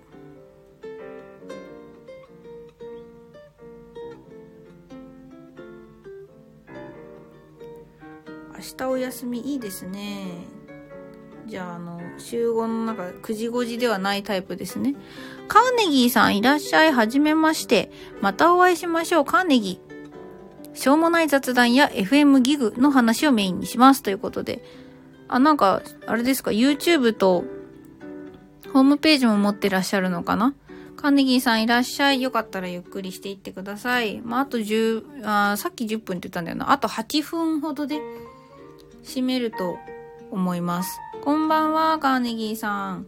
こんな時間にね、こんな下の方にあるであろうライブに遊びに来ていただいてありがとうございます。結構ね、今日はだいぶ喋ったんですけど、ぼちぼち今は締め作業と称して、のんびりまったりやっております。リンクは FM ギグのホームページです。いや、だからホームページ持ってるっていいですよね。すごい。私も一応オンラインコミュニティ兼英語圏のブログはやってるんですが、ちょっと後で覗きに行かせてもらいますね。あ、これさ、このプロフィールからコピーはさすがにまだできないんだ。なんかほら、このライブ主だったらリンクをさ、貼るとリンクに飛べるようになるっていうシステムができたと私は昨日だか今日知ったんですけど、リンクルさんお疲れ様です。カーネギーさん、僕は FM ギグのただのリスナーなんです。なんとあ、運営の方ではなくリスナーの方なんです。ごめんなさい。じゃあ私が不勉強で FM ギグのことを知らないんだ。そいつは失礼しました。じゃあもうそんなにお好きなんですね。広めたくてしょうがないぐらい。なんかそれはそれで素敵ですね。いいなぁと思いますよ。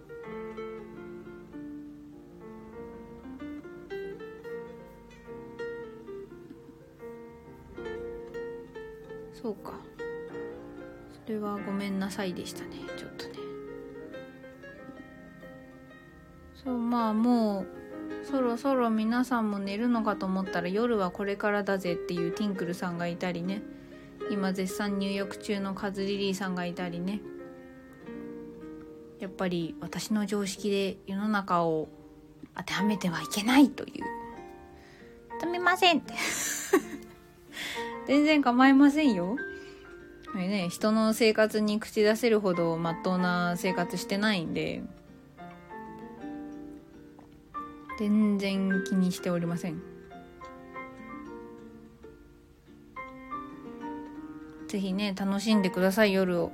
お、カツリーさん、髪洗いますって。はい、ありがとうございます。先発宣言いただきました。うまいこと言えたな、先発宣言。カーネギーさん、完全にリスナーかと言われるとちょっと違うんですが、ネットで聞くラジオでは日本最大級です。あら、そうだったんですね。そいつは不勉強で申し訳ございません。なるほど。それはね、ちょっと知りませんでした。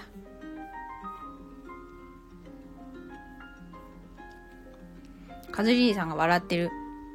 ティンクルさん、うまい、先発宣言。カーネギーさんも先発宣言。ありがとうございます。そんなになんか笑っていただけるとは思わず、ありがたい限りですね。こんな深夜に皆さんに一笑い薬とでもお届けできたのであれば、それはなんかもう大満足です。はい、シャンプーしますって言ってらっしゃい。髪洗いますって言ったやん。いいですよ、言ってらっしゃい。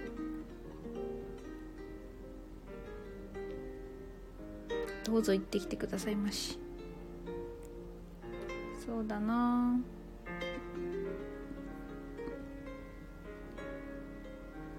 そう、なんかね、お風呂ね、やっぱりお風呂私はまあ一人暮らしでもお湯溜めて入る派なんですけど、なんかやっぱ入ると整いますよね。あ、つなこさん、こんばんは。つなこさんは思ったより夜型でいらっしゃる。おたけさんのところではどうも、おたけさんのところで会ってますよね。こんばんは。一時的に専業主婦、1月からピアノ始めました。喋るのかなりスローです。ということでね、つなつなのお部屋、つなこさん。こんばんは。ティンクルさんからのコンディショナーですかねって。まあね、カズリーさん、きっとこのサムネのサラサラヘアを保つためにコンディショナーは必須でしょう。ミラーさん、よーし寝ます。4時間後、私もシャンプーします。うん、じゃあちょっと、よく寝てね。ミラーさんおやすみ。いい夢見てね。ティンクルさんがミラーさんおやすみなさいって。ゆりさんがつなこさんこんばんは。つなこさん今目が覚めました。なるほど。おはようございます。我々はまだ3月8日を生きておるぜでございます。ゆりさん、ミラーさんおやすみなさい。ミラーさんも皆さんもおやすみなさい。はい、おやすみなさい。ミラーさん、いい夢見てね。ちゃんと寝るんですよ。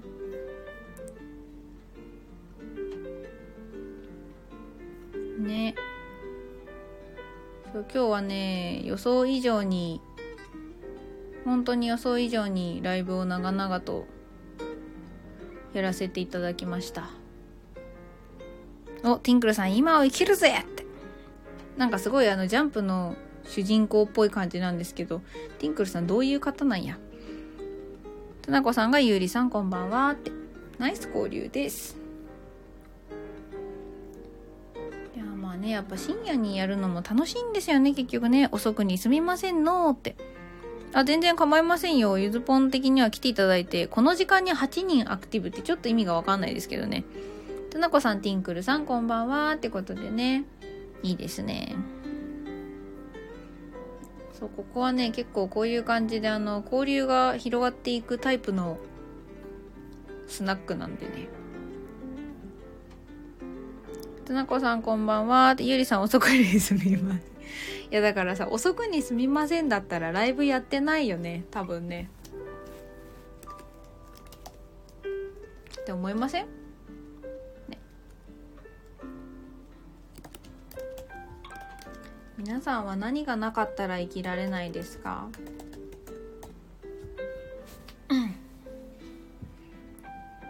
私、何がないと生きられないのって言うとしたら何を入れますか？急にごめんね。別に病んでるわけとかではなくですね、ブログの記事の例文にするのに何がいいかなって。夜更かしがないと生きられない、あり。モスキートオンさんだ、こんばんは。来てくれてありがとうございます。モスキートオンチャンネルね、モスキートオンさん、よかったらゆっくりしてってください。まあ言うてちょっとぼちぼち終わろうかなって言いながらずっと時間経ってるんですけどそういうことも、まあ一番はあれか、曲か、名曲で I can't live without you って君がいないと生きられないよつって。日本人からしたらキサですけどね、バンドメイド、日本の歌だった。マライア・キャリーも without you っていう歌を歌ってるし、やっぱそれにしようかな。 I can't live without you。 クイーンも歌ってんだ。もうこれにするしかないな。モスキートーンさんこんばんはって、ゆりさんとつなこさんナイス交流。つなこさんは今だけ専業主婦な感じなんですよね。一時的っておっしゃってますもんね。ちょっとお茶を失礼します。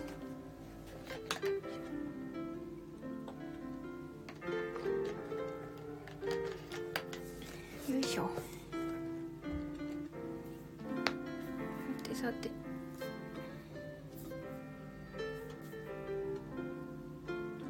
今日はね、本当に久しぶりに友人とラーメン食べてきました。そうですねって。専業主婦されるのは初めてですか？つなこさんは。なんかうちは母がずっと専業主婦だったんですけど、私は今のところしたことがないし、する予定もすいませんないので、どんな感じなのかなと。ティンクルさん、シー・オブ・ラブもすごい曲ですよね。シー・オブ・ラブってどんな曲？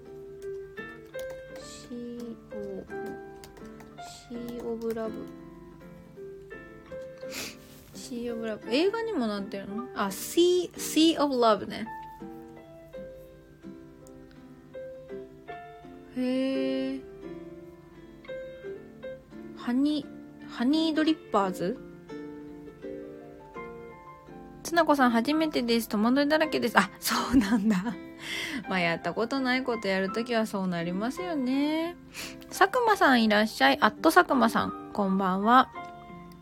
もうおはようございますなのかな。走る人のざれ言、佐久間さん、身近で感じたことを気ままに走ります、ハッシュタグ自転車ということで、自転車乗りの方かな。ティングルさんが言ってる、Sea of Love ってルーズベルト・サイクスっていう人ので合ってる？お、つなこさん、ゆうりさん、佐久間さん、こんばんは。ということでね、まとめてでごめんね。ナイス交流です。Do you remember when we met? That's the day I knew you were my pair. あ、僕らが出会った日のことを覚えてるかなって。その日僕は君が運命の片割れだと知ったんだ。I want to tell you how much I love you. 僕がどれだけ君を愛しているか伝えたいんだって。Come with me, my love. それサビだね。Come with me, my love. 一緒に来てくれ、愛しい人。To the sea, the sea of love. この the sea of love どう訳すんだろう。つなこさん、2月から専業主婦になりましたが、今も違和感だらけです。2月からってことはまだね、専業主婦1ヶ月ちょいじゃないですか。そりゃそうですよ。小学1年生だって最初の4月は慣れないですよ。このぐらいだったら訳せそうだな。違えた。それですわって言われた。じゃあ合ってますね。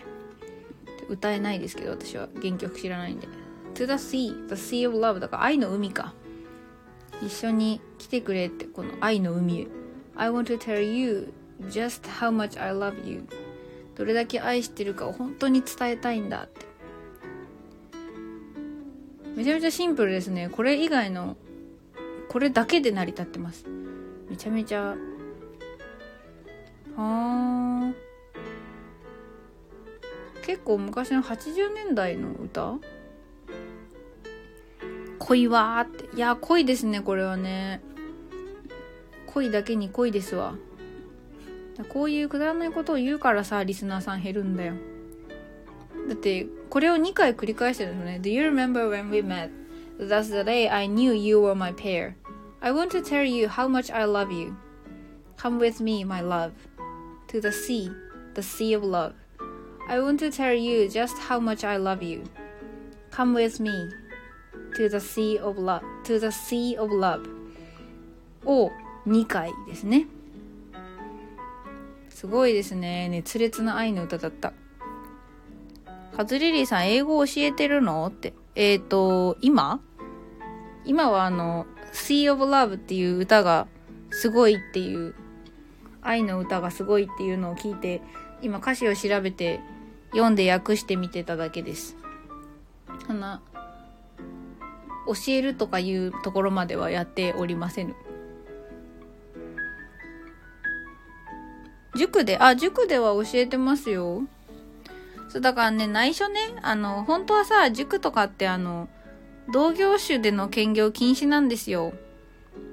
だからポングリッシュちょっと似てる感じだからさ、なんか、超グレーゾーンな気がするんで、内緒っす。もうさ、時代が、ご時世がご時世だからしょうがないとも思うんですけどね。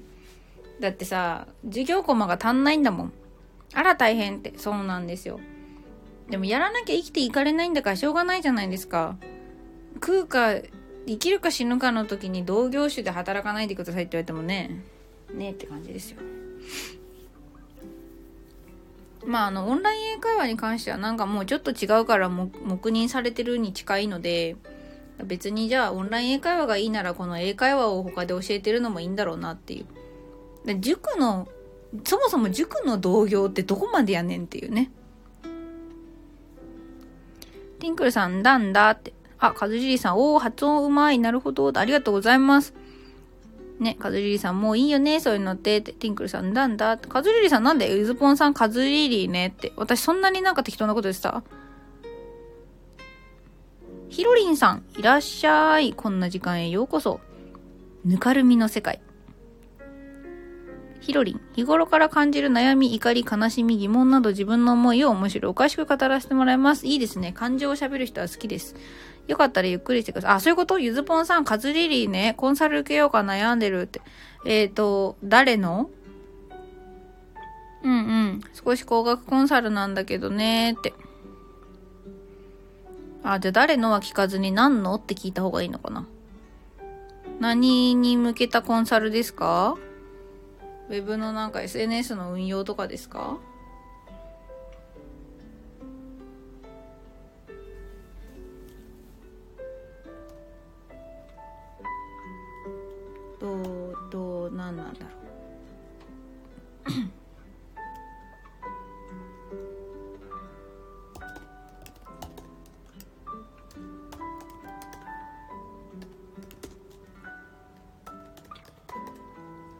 ああ、そうなんですね。L ステップの、はいはいはい、LINE 公式の L ステップ。ゆずぼんもね、それ今会員用に使ってるやつを一般向けにオープンするつもりで今動いてます、実は。まあ、コンサルとかは入れてないんですけど。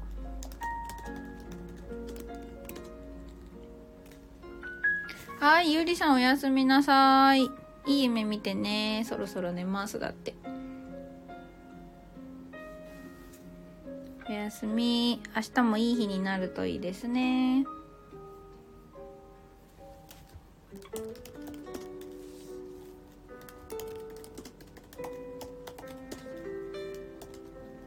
お、つなこさんもジングルさんもかずりりさんもゆうりさんおやすみなさいってことでね。とっても柔らかいね、空間ですね、ここはね。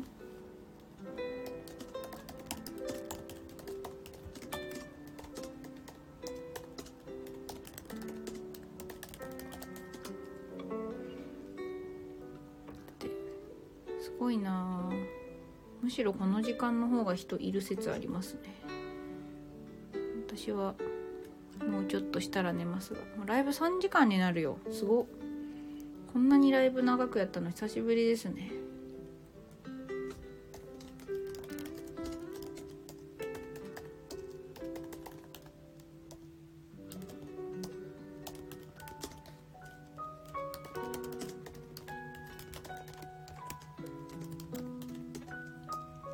コンサル受けようか悩んでるカズリリーさんは何に悩んでるんですか？値段ですか？やっぱり。つなこさん、私もやはり眠いので残念ですがもう一度寝ます。ありがとうございました。これでよかったです。あ、こちらこそつなこさんありがとうございましたね。お母様業大変かと思いますが、楽しみつつ息抜きしつつ毒抜きもしつつ楽しんでください。おやすみなさい。いい夢見てくださいね、つなこさん。ティンクルさん、明日排水口掃除しなきゃなのです。やだけど快適な風呂タイムのためやります、ということで、つなこさんおやすみなさい。偉いですね。もう排水口掃除をしなきゃと思うティンクルさんが私は偉いと思います。確かに快適なお風呂タイムのためにね、定期的なお掃除は必要ですよね。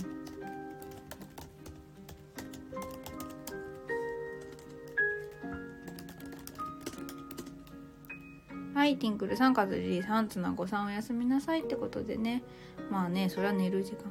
つなこさん、あ、私子供いない。あ、ごめんなさい。それは失礼しました。専業主婦って聞いて勝手にお母さんと思っちゃった。すみません。じゃあ、素敵な奥様ライフをお過ごしください。大変申し訳ございません。おやすみなさい。わざわざありがとうございました。いい夢見てくださいね。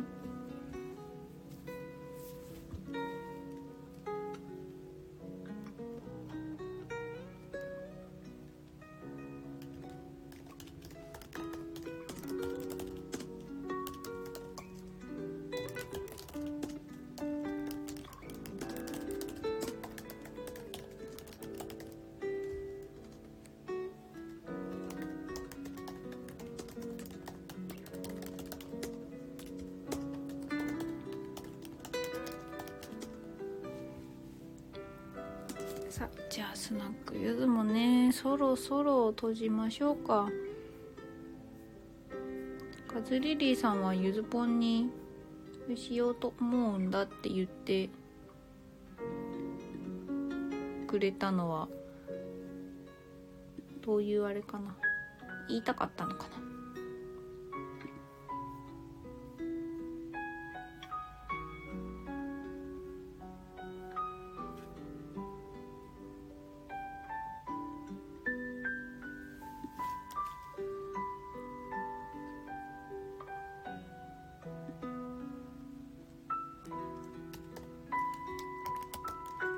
今服着てます。はい、ティンクルさん閉じますか？ではではって、そうですね、まあぼちぼち。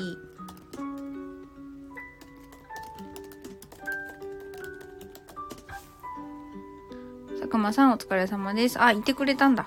今服着てます。はい、着衣宣言ですね、今度はね。そんなうまいことインフメなかった。カニさんいらっしゃい、こんばんは。あ、カニさん見たことあるぞ。いらっしゃい、こんばんは。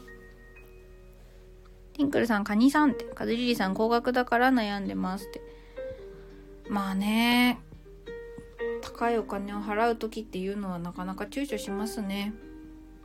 カツリリさん、カニさんこんばんはって、カニさんもこんばんはってことでね、40万ぐらい。なるほど。まあほら、金額だけ聞いてもさ、カニさん皆様ってカニっぽく言ってみたんですけど合ってます？まあね、40万の価値は人によりきりだからさ、カズリリーさん的にそれが取り戻せるぐらいそこにかける見込みがありそうならかけたらいいと思いますし、なんか私は払う金額は結構覚悟なのかなと思ってて、仮に後でなんだろう、自分がボラれたとか思わないんだったら払ったらいいんじゃないかなっていう。あ、今のところ受けるんですね。まあなんかカズジリさんが受けたいって思ってるんだったら、なんか別にゆずぽんがどうこう言ったところできっとカズジリさんは受けるから、私は応援しますけれども。8人ぐらいで受ける気っていいですね。ティンクルさん、踏ん切りお値段。そうね、まあ40万払うんだったらもうなんだろう、ゆずぽんさんに聞いてもらいたかったのよって。まあゆずぽんもね、実はとあるコンサルに40万だっけな30万だっけなぶっ込んだことありますよ。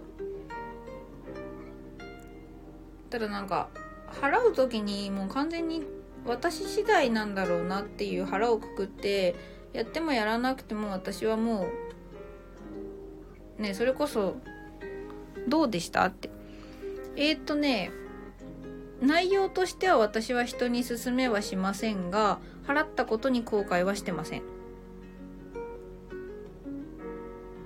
まあこれ以上の詳しい話はちょっとライブ配信ではお話できないので、もし聞きたければ11でであればお話はできます。口外しないでいただくこと前提ですけど、なんか別にね、なんか風評被害を起こしたくないので。ティンクルさん、あ、徘徊します。ではーって、はーい、いってらっしゃい。まあ、スナックもぼちぼちね。あと8分で3時間になっちゃうから、3時間になる前には閉じよう。カズリーさん、なるほどって。そうなんです。なので、はい。人には勧めないけど、私はそのお金を払ったことに対して一切の後悔はないです。あと、なんだろうな、まあお金の代価としていただいたものじゃない部分で私がそのお金を払うとね、彼が提供する価値と私が価値だと思って受け取ったものがずれていただけで、まあ私はそこに40万のお金をかけたっていうだけっていう感じなので、だから向こうからしたらなんか残念かもしれないんですけど、こっちとしてはまあ悔いはないので、こんな感じですね。カズリリさんがティンクルさんまたってことで、まあそんな感じですよ。まあいろいろあります。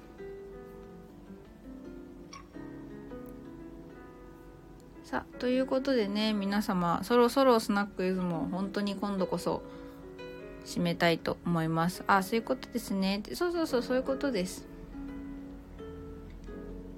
いいえ。なのでまあカズリリーさんに悔いがないのであれば、周りから何と言われようといいと思います。私はなんか月1で計3回のセミナーに6万とか払ったこともあるけど、少なくともまあそこのセミナーはもともと本よく読んでる人のセミナーだったから。行ってよかったなって思うし、行かなきゃ今の私はないなとまで正直思うし、でもそのコンサルもやっぱりそこに私が多分お金をかけたことが01としてなんか雪だるまが転がり出すきっかけになったのかなって思ってるんですよね。まあ安い額ではないから、その額を突っ込むっていうその結果がどうあれ突っ込むっていうなんか行動を起こしたことがなんかこう波紋を呼んで今の私につながってるみたいな、エネルギーの発生じゃないですか、お金を動かすっていうのは。とまあそんな感じっすね。